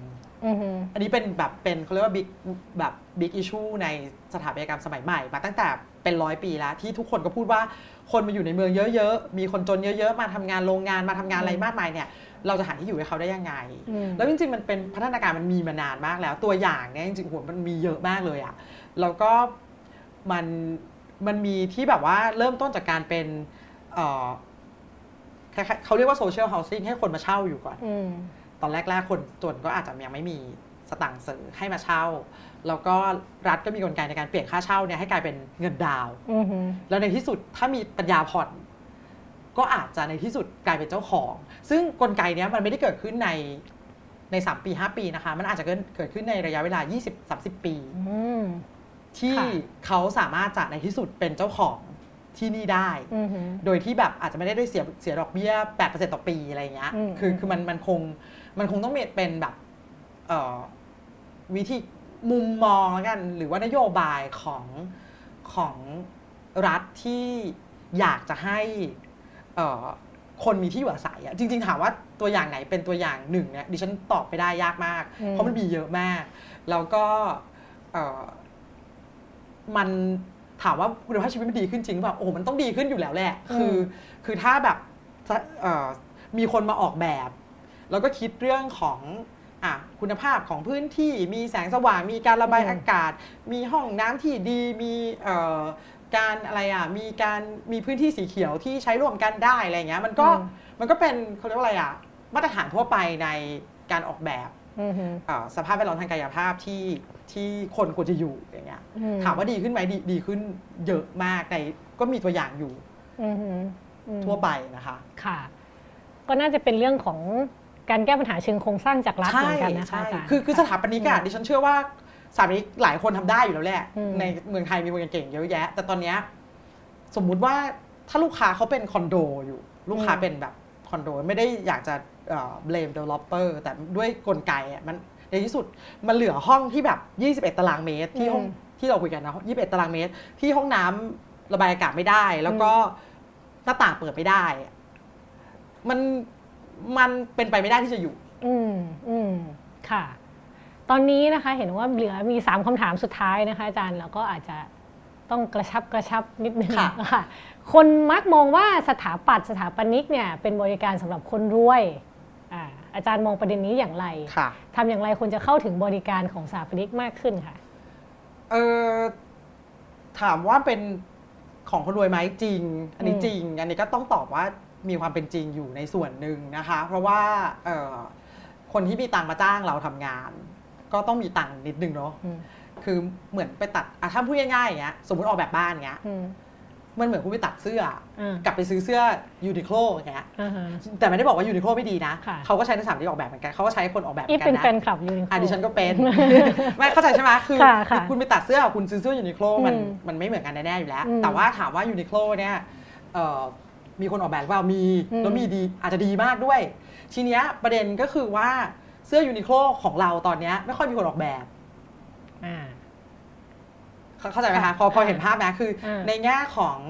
สมมุติว่าในถ้าในแบบคอนโดราคาแพง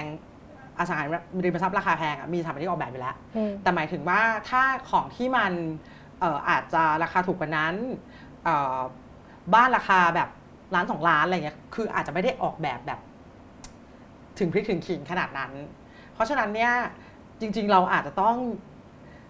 ตีต้อง pressure developer เหมือนกันว่าให้ developer มาจ้างสถาปนิกออกแบบสิในแง่ของของที่เป็นเสื้อยูนิโคลอะอันนี้คือหนึ่งที่บอกว่าทำยังไงให้คนใกล้ชิดมากขึ้น จริง ๆ ผู้บริโภคต้องดีมานด้วยนะคะเพราะว่าผู้ลงทุนเขาจะเขาจะจ่ายเงินทำไมอะเพราะว่าของที่เขาทำแบบทำเหมือนเดิมมาแล้วแบบ 30 ปี แล้วก็ ไปเอาแบบมาจากในเน็ตแล้วมาสร้างแล้วมันขายได้อะเขาจะเพิ่มค่าตัวสถาปนิกตรงนี้ลงไปทำไม เพื่อให้ออกแบบให้มันยากขึ้นสร้างก็ยากขึ้นอะไรเงี้ยคือผู้บริโภคเองต้องดีมานเหมือนกัน ทีนี้สิ่งที่ดิฉันพยายามทำอยู่ก็พยายามจะบอกผู้บริโภคว่าช่วยช่วยแบบเรียกร้องคุณภาพที่ดีจากสถาปนิกจากผู้จากผู้ประกอบการด้วยผู้ประกอบการ